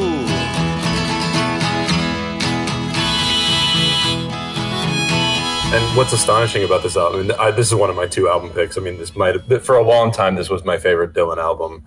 Uh, close competitor and you know, I got, I had a long term girlfriend and we got married, and now I think one of the tracks is a little, uh, uh, it speaks to me on a different level too. But uh, what's astonishing about this album is, um, I forget which Dylan biographer it was, but there's so many of them, obviously. But one uh, described it as like one of the most brilliant pop albums ever made, and that's so crazy to me because it really is. It's it's a brilliant pop. Like the the the, the songwriting is is a lot of the songs are long, but like concise. It instantly hooks you. But it's post apocalyptic. It's searing. It's it's misanthropic. It's it's it's dreary. I mean, the imagery throughout the album is just it, it, it's like taking really really good rock and roll music and putting sometimes very cryptic and very, as you were saying, you know, the ennui, like really jux. It's a it's just a brilliant juxtaposition. And It's from- harsh. It's not only harsh Harsh. in its lyrics, it's harsh in the way the instrumentation is. This is not easy. This is not soft kind of rock and roll like Yeah. I'm bringing it all back home. This is coruscating. It's it, even Blonde on Blonde has a much softer tinge Yes, yes, to it it. does. Yeah. This is just tough stuff. it's searing. It's it's and he's searing, and, and the instrumentation and like a couple of the the, the, the I wanted to talk about some specific songs, but obviously, like a Rolling Stone. To me, the thing about like a Rolling Stone is that song, while brilliant and and uh, like I said, it's you know sort of kickstarted me in a lot of ways. I think, at least in my you know retrospective view, how I got into Dylan.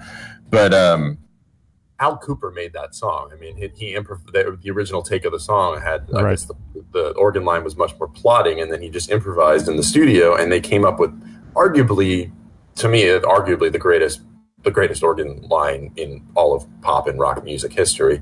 Uh, it's just iconic, and I That's think the that's organ line that somebody who had just learned the instrument that day could play. Yep. Which Yeah, that's right. Kooper had just learned the instrument that day. yeah, it's insane. It's insane.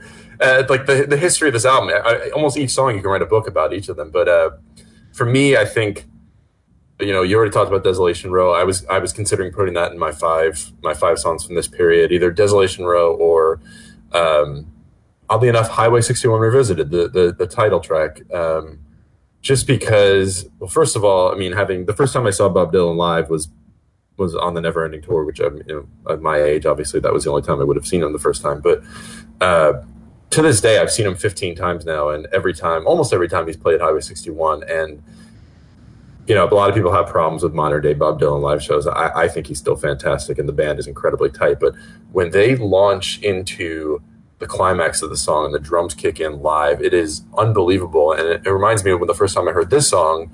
It, it, to me, it almost felt like I was listening to a proto punk song, even though it doesn't have a punk tempo. But there's just something about how just straight up like kick your ass rock and roll road song. but the lyrics, especially, are just like he borrows from the Bible. The first verse is retelling the story of Abraham and Isaac and, and the conversation between God. It's just between God and talking about where do you want this killing done? God said out on Highway 61. It's, you know, it, it's, tell, it's, telling all these very bleak, dark stories. Mack the Finger and Louis the King. Uh, I'm trying to remember the, I think my favorite part of the song though is because this is obviously social commentary. A lot of this album is just social commentary buried, but like with beat poetry and very Ginsbergian sort of lyricism.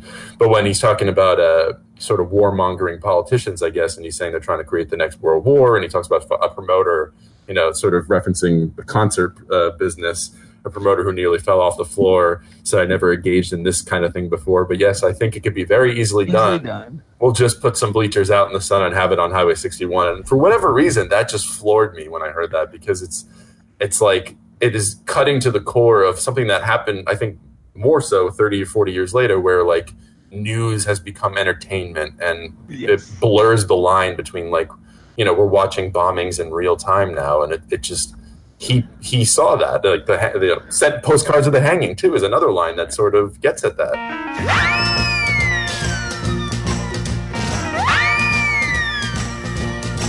Oh, God said to Abraham, kill me a son. Abe said, man, you must be putting me on. God said no. Abe said what? God said you can do what you want, Abe, but uh, next time you see me coming, you better run.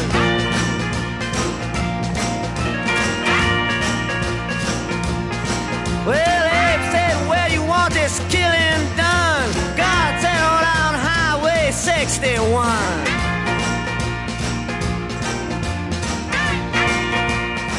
Speaking about the art of, of dialect, uh, I, I, have to say, when we did our Ryan Adams episode, Scott made a great observation about uh, an Adams song off of Jacksonville City Nights. I, I, can't remember the exact one right now, where he said there was something about the way that that, that Adams just sang a, a line you know, that sounded so conversational, that sort of captured spoken yeah. dialect. You know? Oh, yeah, I know what you're talking about. I got to think about it, but I know I know what you're talking about. Yep. Yeah, and and and, and on Highway 61, the title track, did that opening uh, verse is, is, a perfect example of that. You know, you know, God said to Abraham, "Kill me a son." All right, not just you know, kill you, said, "Kill me a son." Abe said, "Man, you must be putting me on." God said, "No." Abe said, "What?"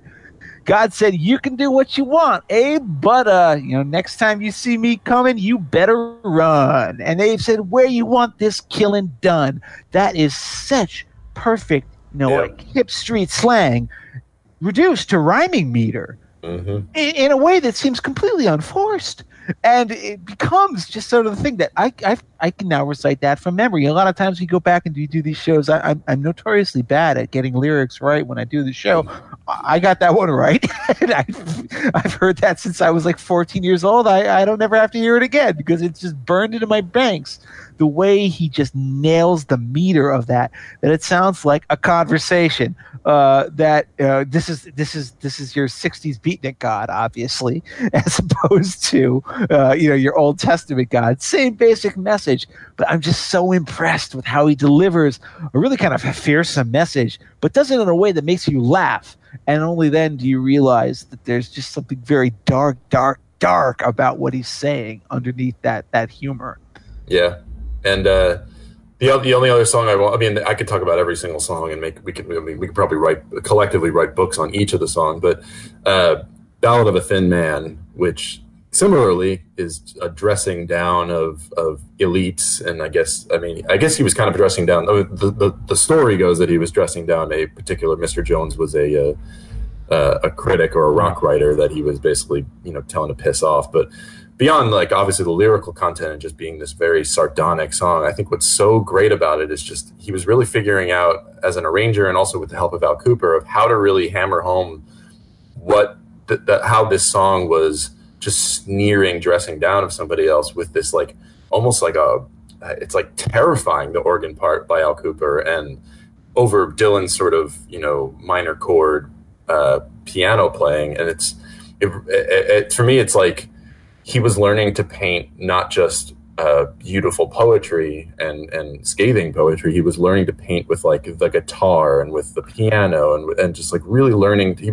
like for me this is like a studio I guess that's to the credit of Bob Johnston, the producer. But like, he was really learning to paint with everything, not just his words and his his Dylan voice. It was just like the stories were told because of how sneering the music was and how how incredible the instrumentation was. And I think Ballad of a Thin Man really really hammers that. Hot take: I really dislike "Ballad of a Thin Man." Oh no, no! And it's maybe maybe my least favorite song on the entire album. Even even I like it even less than "From a Buick 6, which most people identify as the most anonymous song on the record. Yeah. There's something about the karma of that song I never enjoyed. It just seems like It's very mean. nasty and sneering and mean, and it I find it ponderous. I, I think the thing when I listen to it, I focus on the most is Al Kooper's organ, which is again great. But beyond that, no, I don't like it, and I think that may be one of the reasons why I prefer bringing it all back home a little bit over Highway 61. But of course, I know I'm like like in the vast ultra minority when I say that. Well, you walk into the room like a camel and then you frown. You put your eyes in your pocket and your nose on the ground. There ought to be a law against you coming around. You should be made to wear earphones. Cause something is happening and you don't know what it is. Do you, Mr. Jones? if you Scott, if you what were you one, uh, uh, before if you if you hate Ballad of a Thin Man, well not hate, but if you dislike it, I, uh, then I guess there's also an outtake from this album that you probably also dislike too because it's so sneering and mean and just like outright just hostile, which is uh, positively fourth. Positively, which- okay. You know what? I liked I liked that one a little bit more because my dad always loved it and he played it for me, and he told me I, I I'm pretty sure Jeff the song's about Phil Ochs, and then he explained who Phil Ochs was. Yeah, yeah. You know, but yeah, there's that that that that great. You know, you got a lot of nerve to say you are my friend.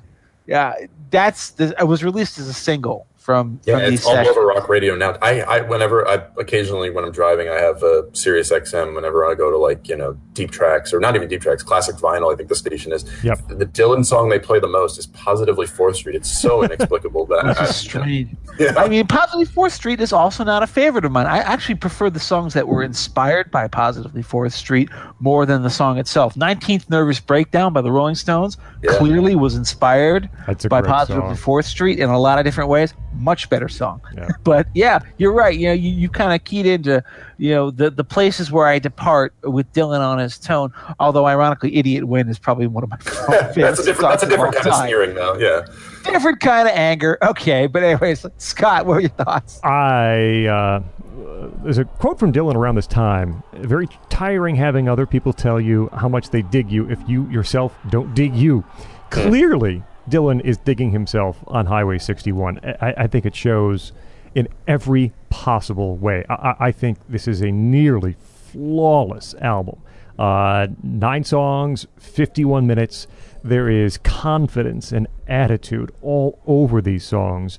Uh, even that sort of laconic, uh, laid back pose on the cover fits just perfectly. Bob Johnston's production is outstanding. I love his production on on Highway 61 Revisited. And I have to talk even more about Like a Rolling Stone because you, you occasionally get the impossible questions to answer, like, right, what's the best rock and roll song of all time? Right? How do you how do you pick, right? But if someone makes me, I generally say either "Gimme Shelter" from the Stones or "Like a Rolling Stone." Uh, like a Rolling Stone is just a perfect, perfect rock song. If you listen to it every time I hear something new and different, and Johnston's production allows every single instrument being played to be heard in its perfection. Al Kooper's organ, those piano fills are insane. Uh, Mike Bloomfield's electric licks, uh, that the, bass being plucked, especially in that first verse. Uh, the unbelievable momentum that song has from verse to chorus, that rush right up until the chorus. The DNA of hundreds of bands, and not just you know, you know, bands that play at your your local pub. Hundreds of successful rock and roll bands and country bands and alt country bands. It's all in this song. It's all in Like a Rolling Stone. It is absolutely one of the best rock and roll songs of all time. And you slam right into, into, Tombstone Blues. Uh, Tombstone Blues feels to me like you're getting in the car with Dylan and the band, and you close the door, and it's like, all right, let's go. And they take you on a ride. It's a fantastic ride. Uh, Tombstone Blues with these long passages and, and surreal images and Bloomfield's guitar is just smoking, especially between and that caustic humor too. Yes, there's humor, but there's anger. You know, it's talking just, about Gypsy Davy with his blowtorch, who wants to win friends and influence his uncle, which is again a parody of the whole Dale Carnegie "How to Win Friends and Influence People" thing. Yeah. That, you know, now we understand, but back then people probably didn't twig onto. But there's rage in that song too. Yep. even though it's so funny. Uh, I love Highway 61, uh, as as Andrew pointed out. Uh, I am I'm Contra. Uh, Jeff, I think Ballad of a Thin Man is one of the best songs on the album. That you mentioned uh, Kooper's woozy kind of organ uh, lurking in the background of that song, and I I, I, I like kind of the bitterness in this song actually, and those, those circus. Uh, uh, imagery, the, the geek, the midget, the sword swallower, uh, the way the, the, way an outsider looks at something that you are intimately familiar with. I really like the lyrics. Um, the one song nobody's mentioned that I've always loved, love, love, love, love, and it's uh, it's Queen Jane approximately. And I don't know if you guys do this. Uh, I have it's one of uh, my top five. Uh, I have a, a list in my head of songs that I would use if I were ever tasked with uh, scoring a movie, putting together a soundtrack for a film. I would find a way to use Queen Jane approximately somewhere in that film that I'm scoring. I, I, I, I, can see the I can see the scene, you know, playing out in front of me. I love Queen Jane uh, approximately. This uh, the, the, juxtaposition of that brutalness to that to the tenderness of you know, come see, won't you come see me, Queen Jane, harmonica solo. Uh, Queen Jane approximately has always been one of my favorite songs on Highway 61, and really one of my uh, just Dylan favorite songs too. It's fantastic. Now, when all the clowns that you have commissioned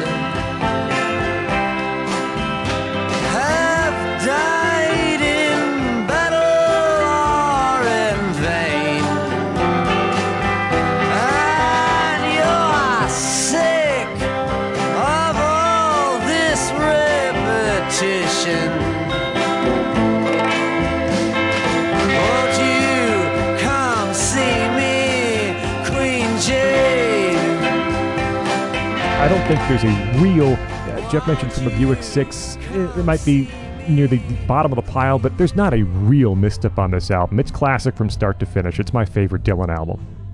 Well, I mean, is it your favorite Dylan album, or is the next Dylan album everyone's favorite Dylan It's album? close. because here's what happens. Okay, so yeah. By the way, just let's point out something. In the year calendar year of 1965, Bob Dylan put out "Bringing It All Back Home" and Highway 61. He put those two albums out in the same year. In the same year, nobody's ever going to do that again. There have been artists who have released two albums in the same year. There have been artists who released three albums in the same year. Hey, Ryan Adams, right? But no one is ever going to top the sheer amazing athletic genius of putting two of the greatest albums in the history of rock music out in within a span of like what, six months or something like that. Yep. Um, yep. Well, I- I'm grateful dead, but Ah, no. I mean, American Beauty and Workingman's Dead. You, you and I are both huge deadheads, but no, as good as those albums are, they they got nothing on these. It's, Uh, it's probably true. Yeah. they got nothing on these. All right. Um, and what happens next is that Dylan, uh, you know, uh, Scott, you mentioned uh, Bob Johnston. Johnston didn't produce like a Rolling Stone. Tom Wilson, who had been his Mhm. producer from uh, Times They Are a Changing Onward, I believe, produced uh, the like a Rolling Stone, and that was the last song he produced with Dylan. Uh, he they had a falling out. Nobody knows exactly what it was that caused it. Johnston came on to do the rest of Highway 61 Revisited, and then he recommended to Bob, "Hey, you know what you should do? Why not go to Nashville?" uh, and record with all these studio pros. And so what happened is that Dylan went to Nashville and, well, he did some studio sessions in New York.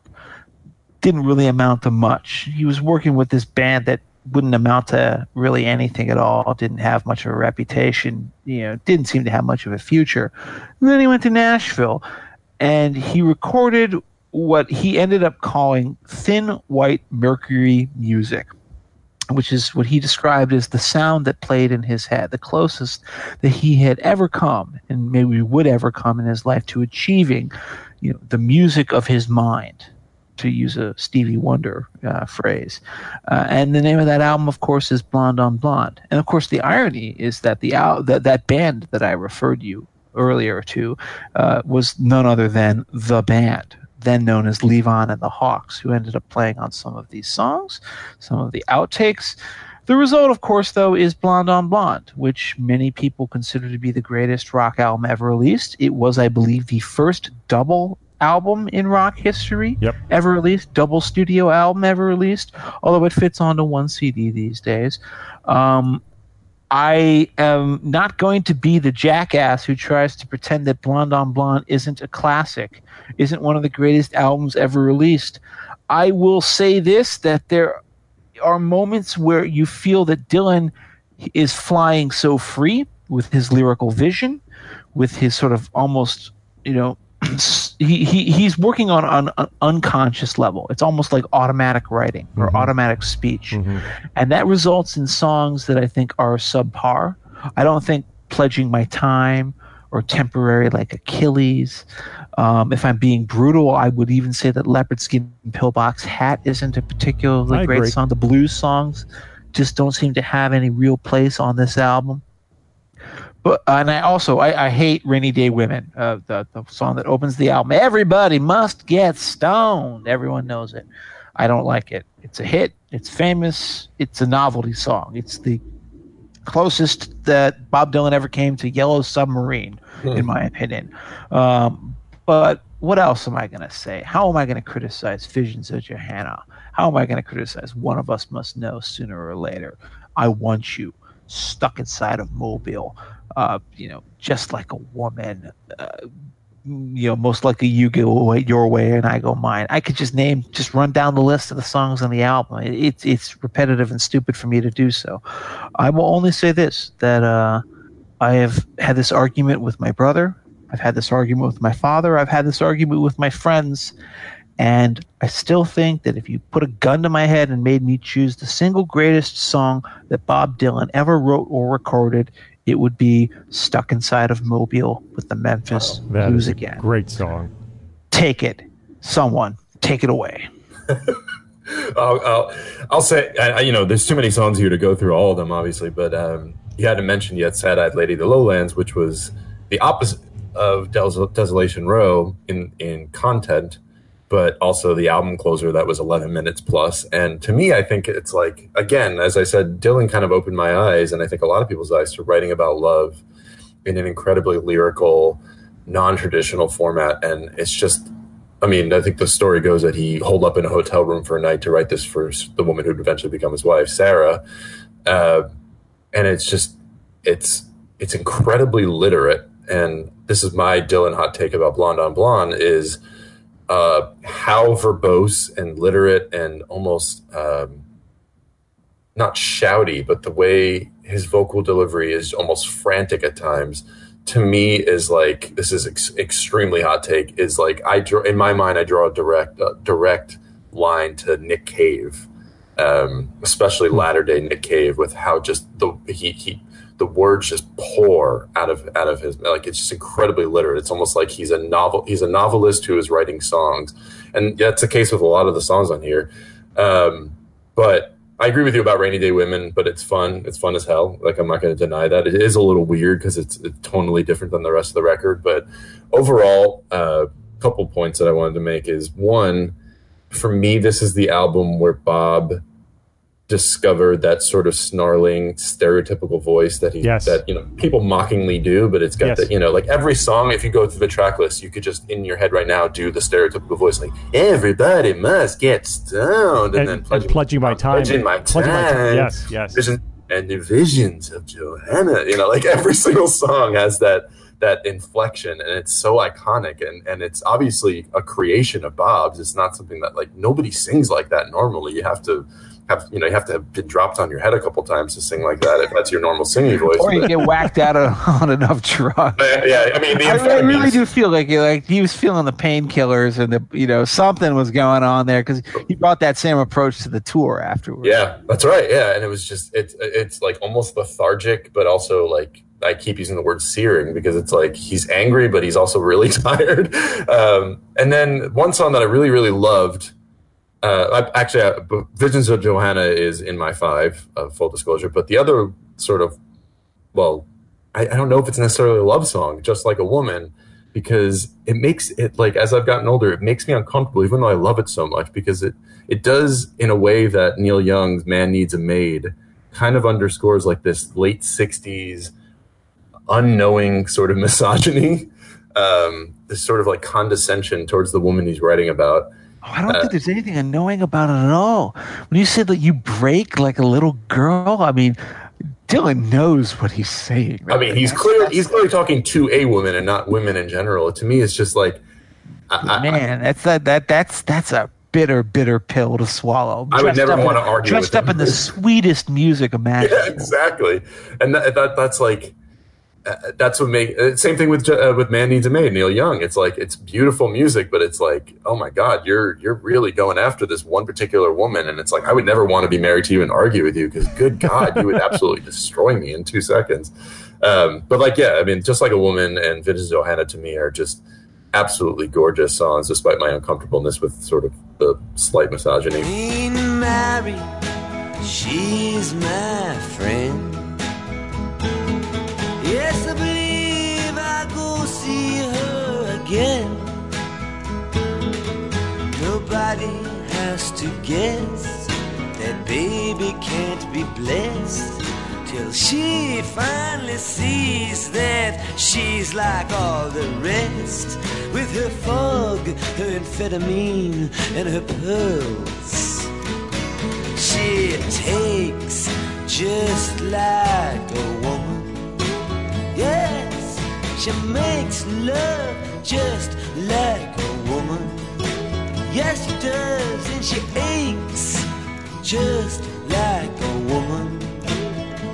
But she breaks just like a little girl.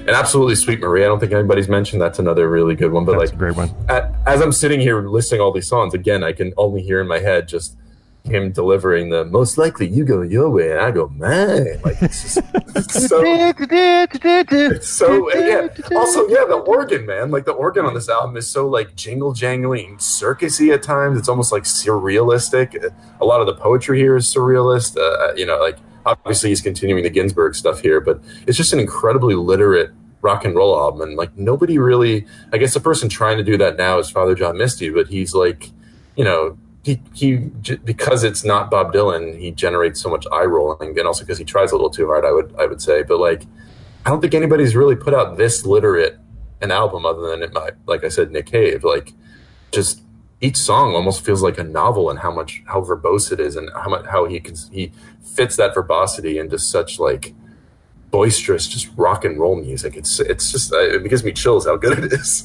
but but it doesn't feel like an overlong novel. It No, doesn't feel like it doesn't feel like um, I'm trying to think who's my fa- my least favorite like New York novelist. I think it's probably like Jonathan Safran Foer. All right, it's not like one of those awful novels by him.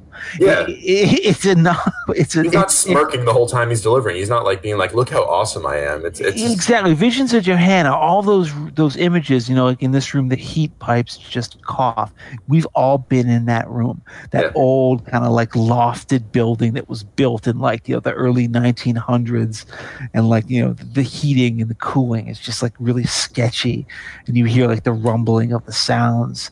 You know, from down in whatever the boiler room is. That's just a perfect image, a perfect, well observed image, a writerly image and yet he not only comes up with that writerly image, but he fits it within the scansion of a song, a Mhm. beautiful tune. Lights flicker from the opposite loft.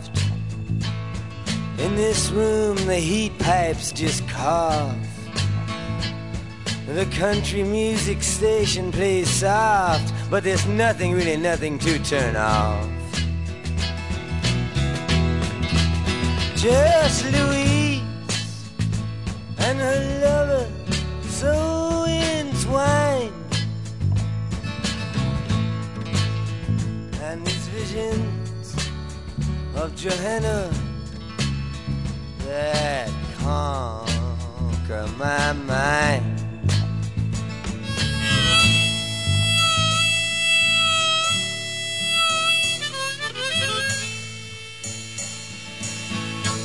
He's no longer pirating folk melodies. You know, all that's the thing about you know people get on Dylan for like Freewheelin'.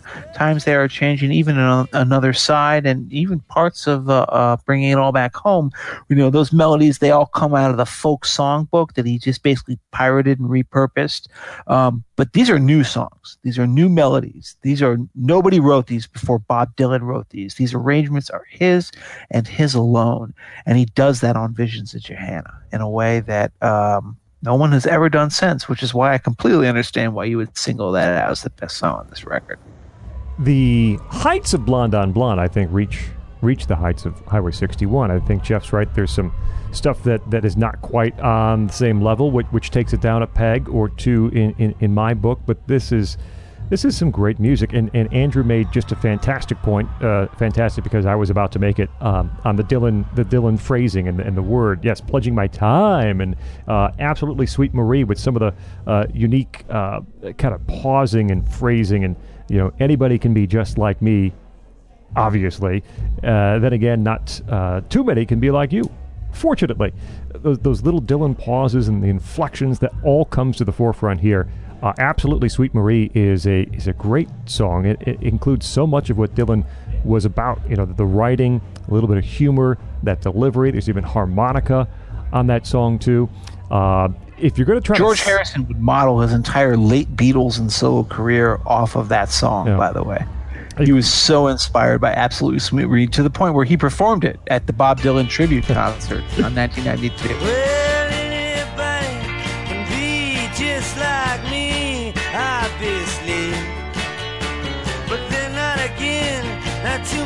can be like you, fortunately. Well, six white horses that you did promise were finally delivered down to the penitentiary. But to live outside the law, you must be honest. I know you always say that you agree. Alright, so where are you tonight, sweet Marie? That's how much he loved that song, and it sounds like him too. Now that I hear Yeah. it, I always hear George Harrison singing it in my mind. If you're going to try to sell me that Blonde on Blonde is is at the same level as Highway 61, you're going to do it with that middle section from One of Us Must Know through I Want You into Stuck Inside of Mobile. But that's those three songs, man. When I get there, I think, well, maybe I'm wrong. Maybe this is the best Dylan album, and then I, I change my mind again, and it's Highway 61. But um, One of Us Must Know is is is tremendous. Uh, this burned out relationship story. I think it was the first song recorded. I think the only song that they took with them from those New York sessions. Um, is a wonderful piano uh, Griffin's playing. It, it just holds everything together. He's up and down the keyboard in the chorus. There's a wonderful piano figure to kind of link things inside. Soaring chorus, great song. And then you told me later as I apologized that you were just kidding me. You weren't really from the farm.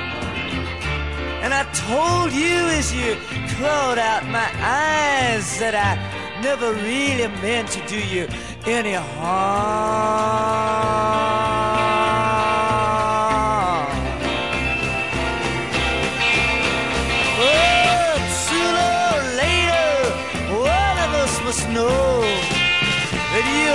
Just did what you're supposed to do. Sooner or later, one of us must know that I really did try to get close to you.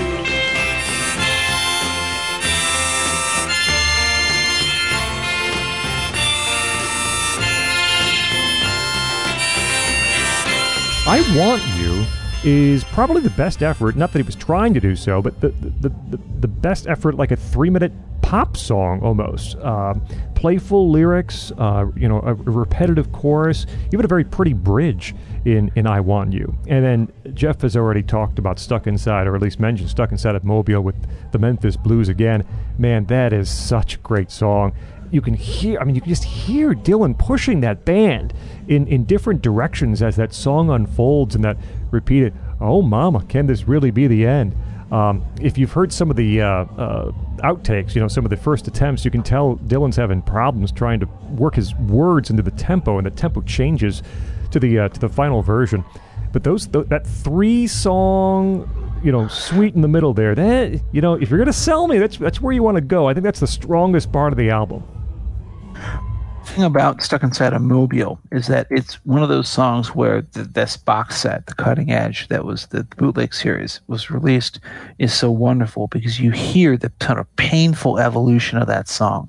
They worked on it in so many different forms. If you hear the early versions of it, it's clunky it, it, it, you, the final version is so sprightly.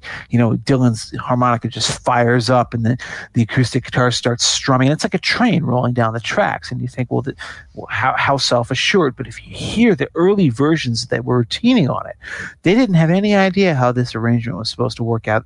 He had just brought it in and you know, said, "Hey guys, take a hack at it, see right. what you could do with it." And it was only by like you know doing like 14 straight takes on it that they finally evolved it into its final form.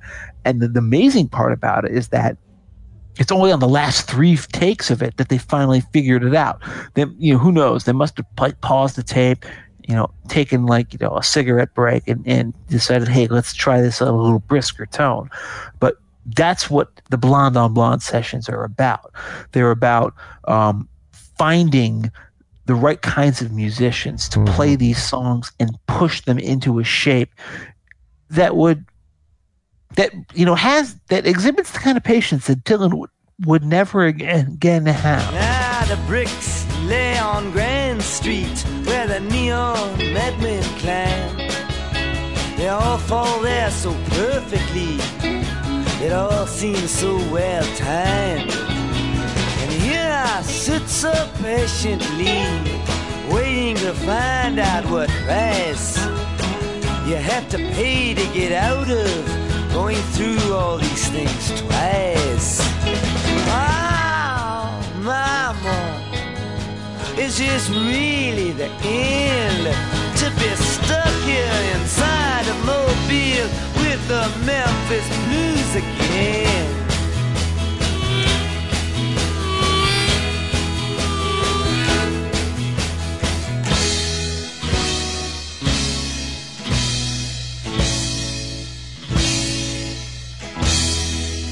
You also see that in some of the outtakes. Uh, one of the things that for hardcore Dylan fans is, is as painful as it gets is there's a song called She's Your Lover Now, which I think is maybe one of his two or three greatest outtakes of all time that very nearly made it onto Blonde on Blonde, but they never quite completed a full take of it. Dylan finally just got bored of trying to do it over and over again. But you hear this first done with Levon and the Hawks over in New York, and it's ponderous and slow. It's this, you know, it's just kind of, you know, sort of leaden ballad driven by piano. And then he brings the whole band. Uh, literally the entire group, you know, everyone who would end up on music from Big Pink plays on it and they they they routine it, they routine it, and suddenly becomes this very quick, sprightly sounding thing that you hear on songs like "One of Us Must Know" sooner or later, which has a lot of members of the band, except for uh, Paul Paul Griffin is playing the piano on that, not uh, Richard Manuel. Um, and he gets right to the final verse, and then he he he, he screws up the the verse. He he he flubs the lyric, and he says, "No, no, no, no, no, no, cut it off." And that's it. They just left it. They just left it and moved on to something else. And it's one of the great lost outtakes of Dylan's career.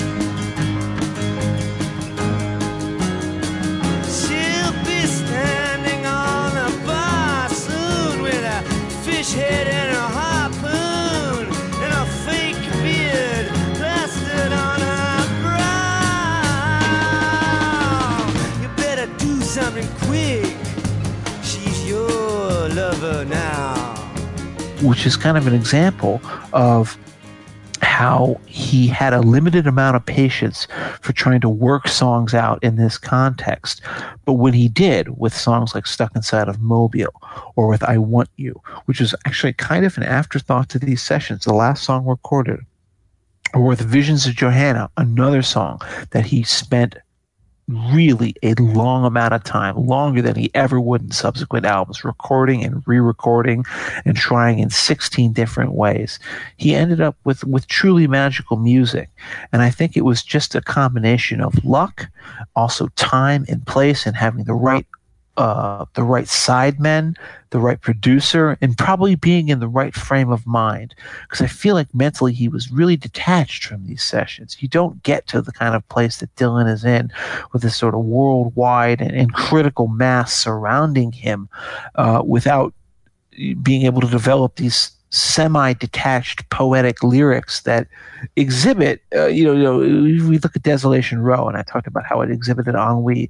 This has moved beyond ennui to sort of like you know i'm i'm i'm I've got ennui with my ennui, and now I'm just going to be playful and silly and, and kind of live in my psychedelic wonderland. And you listen to Blonde on Blonde and you wondered, could this continue? What, what would happen next? What would happen next? Well, famously, what happened next is that he went out on the road with the band, or Levon and the Hawks at this time. They were just Bob Dylan's backing band. Did a tour of Australia, and then famously he did a tour of Great Britain. And it didn't go so well. Uh, he played an acoustic set, and it was actually, I think, kind of boring. I'm not a fan of his acoustic sets during that era. And then after playing some very weird and alienating songs acoustically, no protest music, but mind you, just stuff from Blonde on Blonde and Highway 61 and bringing it all back home. Then he played uh, an acoustic, uh, an electric set with the band, and he got roundly booed. Uh, because in Britain, lots of Trotskyites, uh, tankies, lots of angry political people whose last image of Dylan had been the times they are changing. Uh, they were always a little bit behind uh, the American uh, audience in this sense. Thought of him as a horrible sellout, and he was playing some of the hottest music of his life. You could argue this is the best live Dylan that ever exists in 66. We talked about it on our band episode. Um, but it didn't go over well at the time, even though he was making classic music. Um, I don't know if anybody wants to say anything about the 66 tour uh, before we move on to what happens next. I think the only thing I will say about it is, um, I mean, that turned me watching, especially uh, No Direction Home, that section about that particular Royal Albert Hall show, which actually wasn't at Royal Albert Hall, um, is well, I mean, first of all, it's just yeah, you're right. I, I, think it's unmatched in terms of of just live music, live performance, and just a sort of a middle finger to to an audience that wasn't quite receptive to what he was doing, and just playing the hell out of the songs. Um, but one of the things about that tour that I think is interesting is the famous Judas moment, which inevitably comes up whenever anybody talks about it. Is you know at the end of uh, at the end of I guess it was like a Rolling Stone. Oh no, at the end of uh, Ballad of a Thin Man. So they're sort of milling about on stage, and then uh, famously, according to the edit that Scorsese made, and this has been disputed, and this is something interesting that we could probably even do a whole episode on, but we're not going to. Um, was you know somebody in the shout in the crowd shouting Judas, and then him allegedly responding based on the editing, I don't believe you, you're a liar. And then it's unclear, but um, the, the, the edit that Scorsese made in the footage makes it look like he turns to the band and says, play it loud. And then they just launch into a searing version of like a Rolling Stone. And I, I just find that, that to be one of the coolest but also yes. weirdest examples of Dylan being mythologized because I wish it happened that way. I, I, I, yeah, you want it to happen that way, but it's like it's unclear because also like his mouth isn't moving in the video when when he says play loud and like you don't know what's going on and also like did he really hear the guy say Judas? And why would he respond with, I don't believe you, you're a liar? And there's alle- allegedly somebody else in the crowd, of course, somebody at the time or later on said that somebody else had said something to him and you can't hear it on the recording, but he heard them say something like, you know, I'm, I'm leaving or something. And he said, I don't believe you, you're a liar. Whatever it is, it's like, let's just go with it already at this point. It's such a great myth about him. It's such a, it's such, it like fomented the, the myth. I mean, the, the image of, of Dylan just being like, I don't I don't give a rat's ass what you guys think of me. Have I'm you ever seen The Man Who Shot Liberty Valance? No. The legend becomes history. Print the legend. Yeah. Uh, that's that's basically what happens on the Royal Albert Hall concert, even to the even to the point of changing the venue because like I think it happened in Manchester, right? Yep. Mm-hmm. And so you know, but the Royal Albert Hall, of course, is a far more prestigious venue, so they transferred it several hundred miles down from Manchester to London. I don't know if it really happened that way, but we have the recording. The, the edit is is there's no edit. I mean, you really it really happened the way it is if you hear the tape. Um, the reason the video sounds edited is because there wasn't video of that actual specific performance. Right. Yeah. Scorsese had to, to play games with it. Um, but anyways, that music is amazing, and we all we all know this. But uh, it was pretty obvious that the uh, pressure was getting to Dylan. Uh, you and probably drugs too. I'm going to just submit this that drug addiction, pills particularly, were becoming a huge part of his life and uh, becoming the kind of thing that was easy to lose yourself in. And I think Dylan, being the smart guy he is, being the self aware and self possessed guy he is, understood that. So when he suffered a minor motorcycle accident uh, up in upstate New York in Woodstock, uh, he had his manager, Albert Grossman, inflate it into like a serious life threatening injury. Oh, Bob Dylan broke his back, broke his neck, and you know he won't be making public appearances from now on for the foreseeable future. In reality, I think Dylan was being very smart and ducking this giant tsunami wave of you know people telling him that he was the future of protest music even now, where he was the voice of a generation. That you know everything he said out of his mouth was like spun gold, and that he had to be you know everything that he did, said, or you know every appearance he made in public had some sort of significant meaning. He hated that. So what did he do? he just holed up in a big, ugly house that was painted pink in Woodstock, New York, with the guys from his touring band, uh, who ended up becoming a group that you might have heard of called The Band and uh, recorded something that has now just as equally gone down in legend as Blonde on Blonde, and it's the Basement Tapes. And now this is technically released in some adulterated form in 1975, and we talked about it a little bit on our band episode. But does anybody want to offer their quick takes on the voluminous seven discs worth of material on the 1967 era Basement Tapes? Bob Dylan and his friends, stoned, talking about taking their potatoes down to get mashed. uh, I think that well, the next album we're going to talk about, I would say, is the beginning of all country. Um, but this album, there's so many great moments on it, obviously, and there's a lot of really funny moments and a lot of toss away moments. But I think the the only underlying take I have here is like the Byrds can just sh- forever indebted to Bob Dylan and the band for the for like so many songs on here that became to Yeah. me like great bird songs. I mean, you ain't going nowhere Yep. was Sweetheart of the Rodeo, like would be would be a B plus instead of an A. And then nothing was delivered is the last Nothing song. was delivered. album. Yeah, exactly. Yeah. Clouds so swift, rain won't lift, gate won't close, ratings froze. Get your mind off winter time, you ain't going nowhere.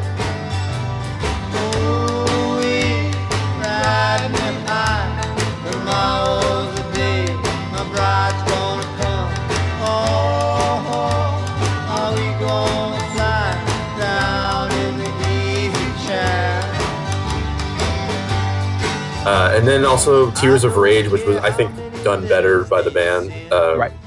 Uh, there's just so many. Uh, actually, yeah, music from Big Pink also is heavily indebted to the sessions here. Uh, but like one of the songs on here that for me is underrated and kind of forgotten, but I think is really, really gorgeous and unusual for him because it was the first time he was sort of mentioning geographical locations that I guess normally he wouldn't have, is going to Acapulco, um, which I just think is a beautiful song. Um, and kind of, for me, foreshadows a little bit Desire in the 70s. But um, I will say that just it's one of, in the I'm Not There film, Todd Haynes' movie, the very uh, incredible. I loved it, but it's not for everybody, obviously. But there's a scene where Jim James from My Morning Jacket is singing "Go in Acapulco," and I think it's like one of the best uses of Bob Dylan's music in in in film. And I know that's an extremely hot take, but that's pretty much all I have to say about the Basement Tapes because it's there's just so much going on there, and Yeah, I mean, you could do an episode talking about like each particular disc or recording session of the Basement Tapes. Yeah. That's not going to be this show, though. Scott. uh, oh, yeah, no, Andrew, you had a thought? no, no, that's it. All right, Scott. Yeah, Mike. Uh, as I mentioned earlier in the in the program, I have I, I have not. I'm not a Dylan completist in that I've not heard everything that's been released. I have not heard all the Basement tapes. Certainly not all seven. Um, my reflection largely, actually, is with with Andrew. A lot of the stuff that I've gone back to hear is, is things that have been covered elsewhere. And to that end, the stuff the Byrds did, and as it was mentioned, you ain't going nowhere, and nothing was delivered from Sweetheart of the Rodeo you know, I, I love Sweetheart of the, of the Rodeo, one of my entry points into that, that kind of music. So hearing, you know, the original versions and the original Dylan performance is very interesting. Uh, but, you know, the rest, uh, you know, we talked about it a bit on the, on the band episode and how they played into it, but I, I've come nowhere near to hearing all the basement tapes. Oh, also- don't forget uh, Quinn the Eskimo, another band. Yeah. Uh, Manfred Mann can thank Bob Dylan for. Uh, Quinn the Eskimo was recorded during the basement tape session, which also Yes. I think the Mighty Quinn I think is like a, a real. It's strange and funny song, but I think is one of his better uh, his better goofy tunes. Yeah, it's better goofy tunes, and I actually liked his version of it from the um, uh, Isle of Wight festival, which Yeah, yeah. is something that we may have to discuss in a later episode. But I think to me the most there are so many, of course. Greil Marcus wrote an entire freaking book about the basement tapes called Invisible Republic. So there's nothing we could say about them that's going to add to that. Although I will point out that Marcus, as as talented a writer as he is, sometimes gets out over his skis, in my opinion. Uh, but for me, if we're going to have one takeaway from the basement tapes, and we've talked again, I- I feel confident doing this because we did talk a lot about them on our band episode. The the takeaway for me in terms of Dylan is how remarkable it is that he spent you know the better part of a year recording all these fantastic tunes, tunes that he knew well were good enough to give to other artists Fairport Convention again famously did a bunch of them. They did Million Dollar Bash. Um, you know, Quinn the Eskimo was done by Manfred Mann. I Shall Be Released, Tears of Rage, This Wheels on Fire. They those, those all went to the band. These nothing. Um, uh, too much of nothing. I think was done by. Uh, was it Peter, Paul, and Mary. Um, a lot of these songs went on to other people. They handed them out as, as demos on purpose. Dylan knew that they were good, and yet not a single one of them, not a single song recorded at any point during these basement tape sessions made it onto his next album, which is the album we're going to end this episode with, because it really is, in a way, the end of one era and the beginning of another era. And that's John Wesley Harding. which he recorded in 1967. A lot of people think of it as a 1968 album, but it was released in December of 1967, right before the end of the year. Um, I almost think of the basement tapes in a way as Dylan sort of gathering his strength, playing around with his sort of fun time music. Yeah, the idea of Tears of Rage being a fun time song is kind of amazing, or I Shall Be Released being a you know a throwaway song is amazing. But he was working in these genres, kind of finding these old folk tunes, going back to the, the real ancient American and English songbook. And he was using all that stuff that he was recording as demos and as sort of, you know, you know, messing around music. And then on eh, on the side, he was writing these tunes that would result in what I consider, and I know I am in a minority on this, and I talked about it on Twitter, and people make fun of me. In fact, one of my old friends, John, who I talked about earlier, but the times there are changing, he made fun of me when I put that on Twitter. He's like, Jeff, you've had this opinion since high school, and it's been wrong since high school. I think John Wesley Harding is the best album that Bob Dylan would ever record. And I know that's a very uncharacteristic album, but I think it's spare, it's concise, it's gnomic it doesn't explain itself. It lets you parse its meanings out. It has these biblical overtones that I find to be ultimately incredibly compelling. Um, it, it's everything that I want music to be, lyrically and then musically as well. Um, there are so many songs on this that are perfect. All along the Watchtower, of course, is the most famous. But I will be honest in saying that everybody, when we did our covers episode, we canvassed our former guests and said, "Oh, your favorite covers?" Of course, lots of them mentioned Jimi Hendrix's version of "All Along the Watchtower." I think Dylan's is better. I think Dylan's original version is far better than Hendrix's version. Agreed. I like Hendrix's version. It's great. I'm not saying it's bad, but I love the fire and brimstone, the old time religion, you know, preaching of that original Dylan acoustic take of All Along the Watchtower, which feels like the seventh seal.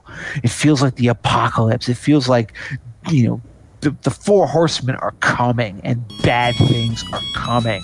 And that to me is much more impressive than the pyrotechnics of Hendrix's version. All along the watchtower, princes kept the view.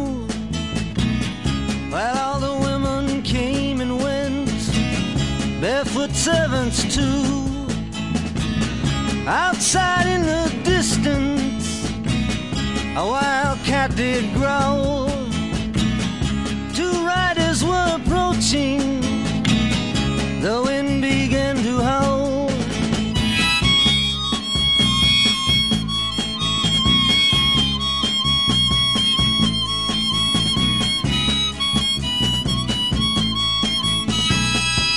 But of course, almost every other song on this album is beautiful as well. Drifter's Escape is a quiet moment. Help me in my weakness, I heard the Drifter say.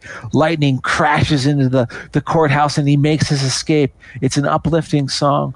The one that I still to this day has the most meaning for me is again one of my maybe all-time five favorite songs not just for this era but of all time is dear landlord mm. which which ends with it's dylan on the piano ironically enough, playing a very beautiful, simple piano tune.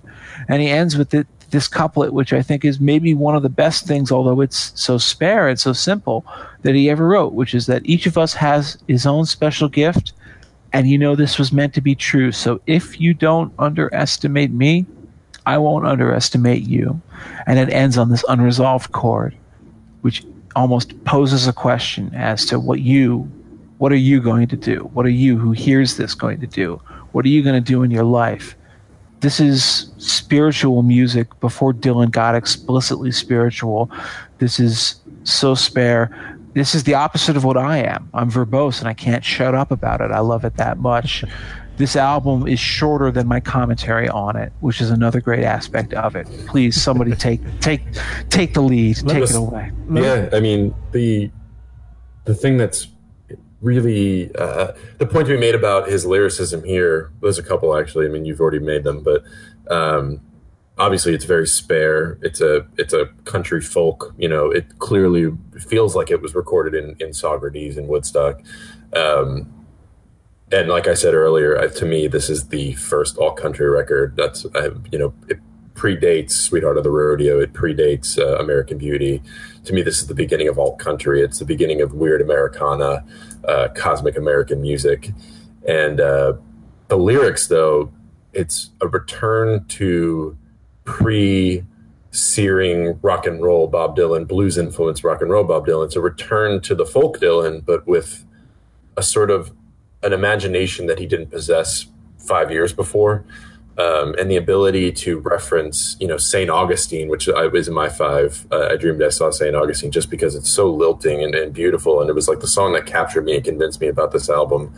Uh, was I dreamed I saw Saint Augustine, and it references, you know, Roman figures and, and Greek philosophers, and uh, you know, talks about, uh, you know, mob mentality, and it's just and it, it, I think it even cribs from a Woody Guthrie song a little bit too. And it, it's just, it's, it's like he he figured out the code to country rock and to alt country in this very very concise manner. I dreamed I saw St. Augustine alive with fiery breath.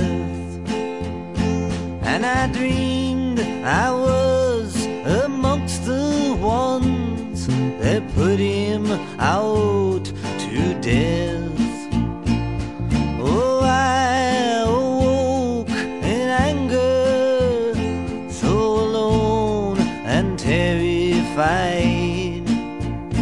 I put my fingers against the glass and bowed my head and cried.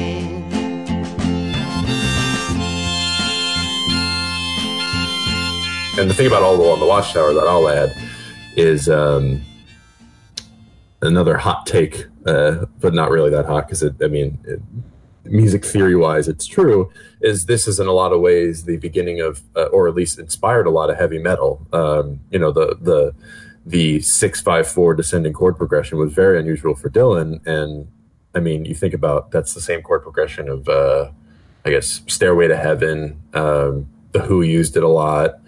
Uh, it's you know Jimi Hendrix obviously his cover of it is, is is heavy that's heavy rock and roll and Sabbath used that progression a lot and you know that was it was uh, for me I think it was kind of daring for Dylan to do it because you know the rest of the album is in a pretty standard country folk chord progressions and then this one song is just in this very very damning you know a song about I guess it was it's a biblical reference the song and although it's not quite overt um, but it's just it's perfectly matched. And uh, another song that doesn't really get talked about a lot that is to me I st- I'm still confounded by it to this day is uh, the ballad of Frankie Lee and Judas Priest.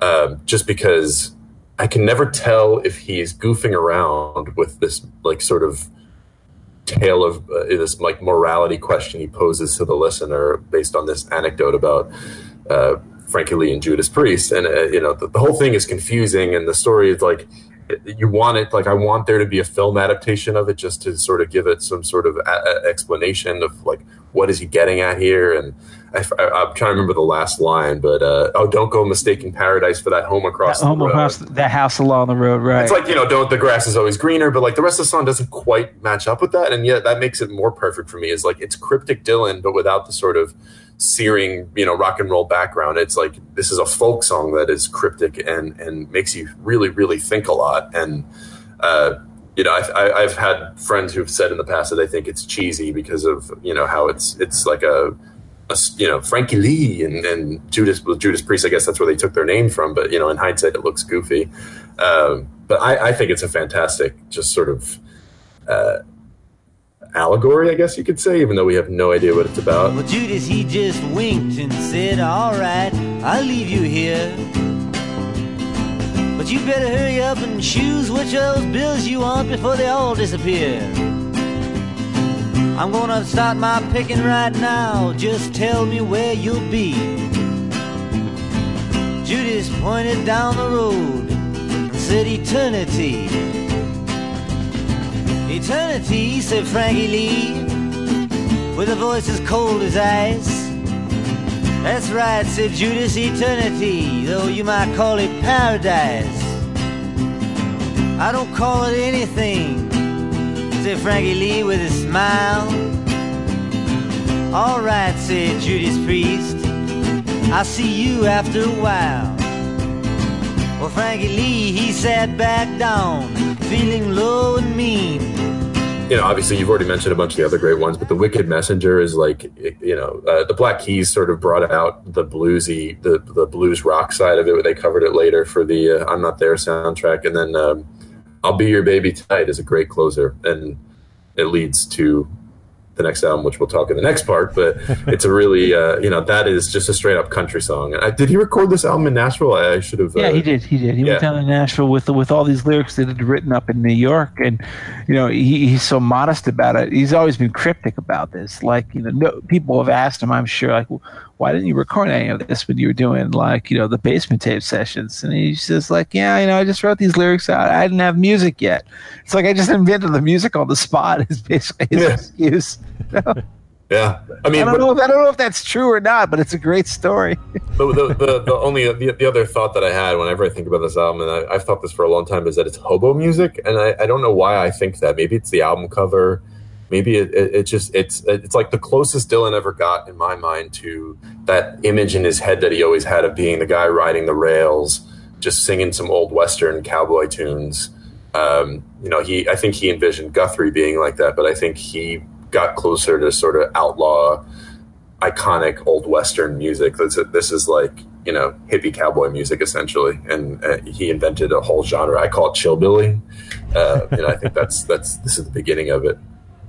Well, I, I, hate to end the episode this way, although we, we still have our songs and albums, but I, I, am not uh, on the same page with you two on, on John Wesley Harding, the album. I I never thought a ton of it, and then I, you know, we email back and forth, and I know Jeff's a huge, huge fan, so I'm, I'm going to give it two more shots, and it still is just not resonating with me the right way. It's not bad. That's all right. The, the new host of Political Beats, we're making an announcement. Andrew Kirell joining us. Thanks. It's not bad. It's not bad, guys. But um, I don't I don't love the production on it. It sounds a bit thin to me, weak and thin. The bass and drums are there, but really buried in the back, and I'm not. I don't love that sound. Um, you know, the songs themselves, uh, I actually I kind of like Drifter's Escape, uh, which is a, uh, a story about a, a, convicted drifter who, who escapes after a lightning bolt hits the courthouse. I kind of like that. Um, but I, I, don't think it really kicks into gear until the final two songs, which are accompanied by uh, Pedal Steel from Pete Drake. And, and that really, you know, I, I like, uh, we'll talk about this next time, but I like Nashville Skyline better. I like New Morning even better uh, than, than, this album. Uh, but, but Down Along the Cove has a looseness and a, and a, and a fun quality to it that's missing from uh, a lot of the other songs I think on the album. And I'll Be Your Baby Tonight is just fantastic, uh, simple country western, almost like a, a Hank Williams homage um, that mm. that Dylan's mm. doing with "I'll Be Your Baby Tonight." I really like those last two songs. I wish more of the album were sort of in that in that vein. I, would get my wish. I think you know coming soon. So I, am not uh, I'm not telling you you're you're completely wrong, but I, I, I just think it's a um, it's almost a regrouping. You know, after this time off, uh, before he sort of figures out uh, with Nashville Skyline taking it to to another sort of plateau. Leaving aside the historical malpractice, uh, I don't think Dylan would write a more painfully moving lyric than the ending of "I Dreamed I Saw Saint Augustine." Yeah that last verse where he says, I dreamed I saw St. Augustine alive with fiery breath, and I dreamed that I was among the ones who put him out to death. I awoke in anger, alone and so afraid. I put my head against the window and I bowed my head and prayed. Um, that is just the spareness, the perfect observation of those lyrics, the recognition that you know you can be among the mob that betrays a saint, a true good man uh, and puts him to death. You know, basically the same kind of mob that crucified Christ, for example, or you know any other number of saints, or even to the you know to the present day these these social media mobs that just go gang up on people for no other reason than it's the thing to do. That's an eternally relevant song. That's again right up there with uh, "Dear Landlord."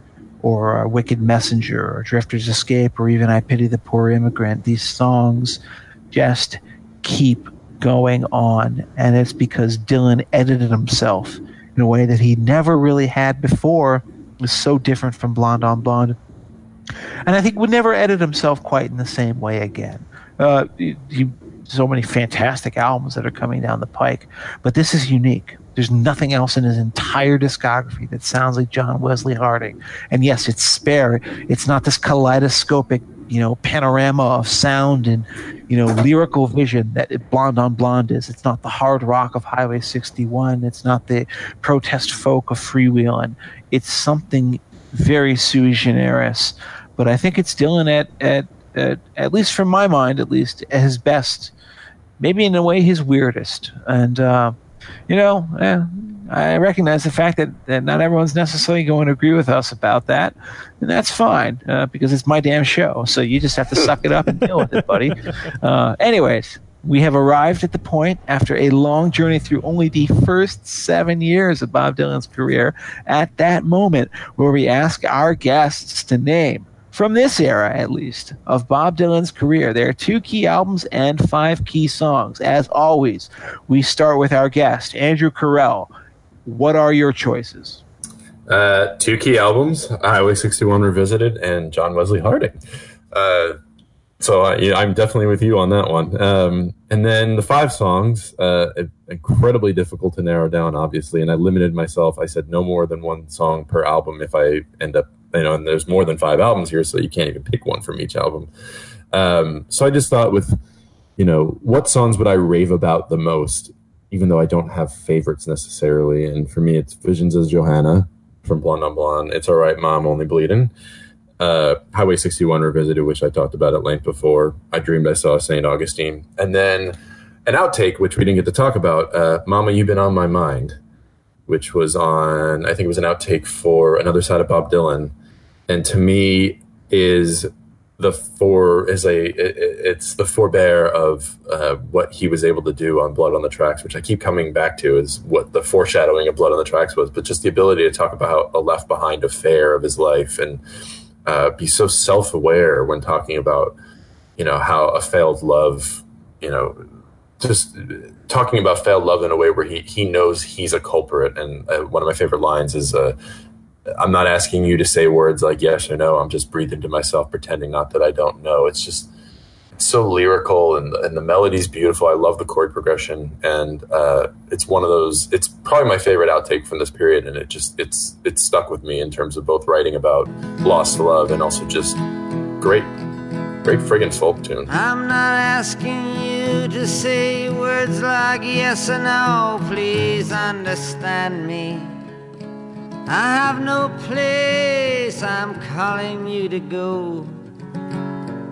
I'm just whispering to myself so I can't pretend that I don't know. Mama, you're on my mind.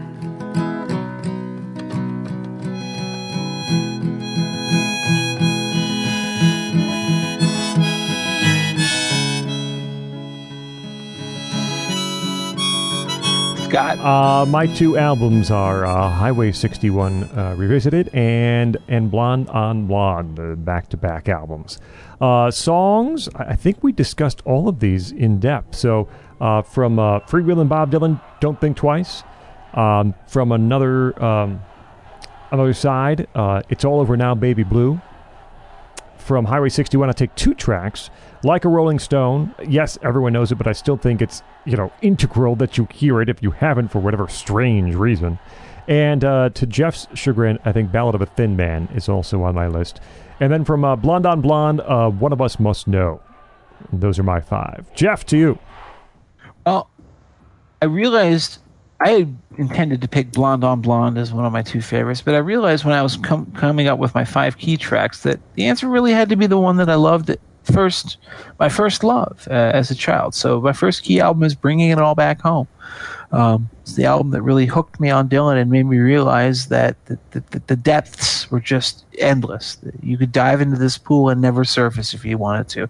And of course, my second album, as I just explained, is John Wesley Harding. I think that may be, even though I know I'm standing nearly alone here, the best album he ever recorded better than Highway 61, better than Blood on the Tracks, better than, why, it's, it's even better than World Gone Wrong.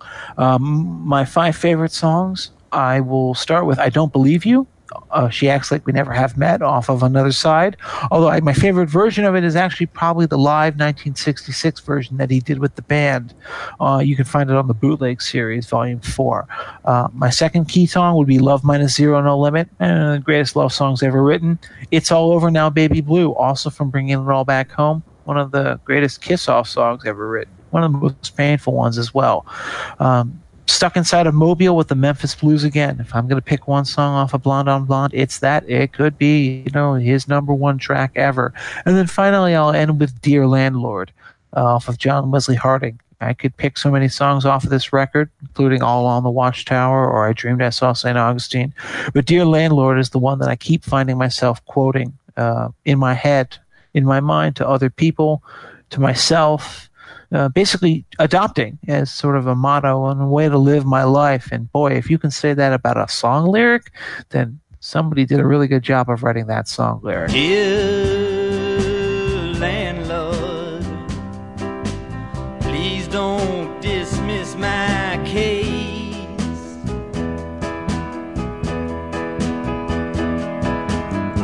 I'm not about to argue I'm not about to move to no other place.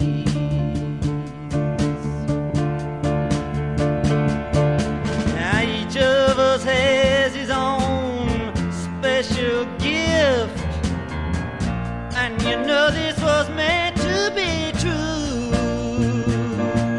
And if you don't underestimate me, I won't underestimate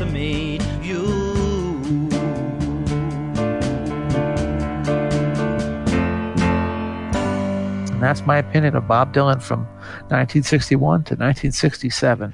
You might know that there's a few albums to go. Don't worry, we're coming back for a part two, and we're coming back for a part three. That's the plan uh, right now, but we appreciate you listening to part one.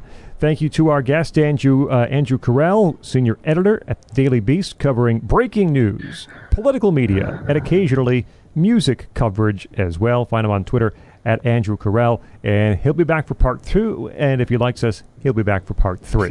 Thanks, Andrew. Thank you. Jeff, spend some time with the new baby, listen to some Dylan. We'll do it again next week.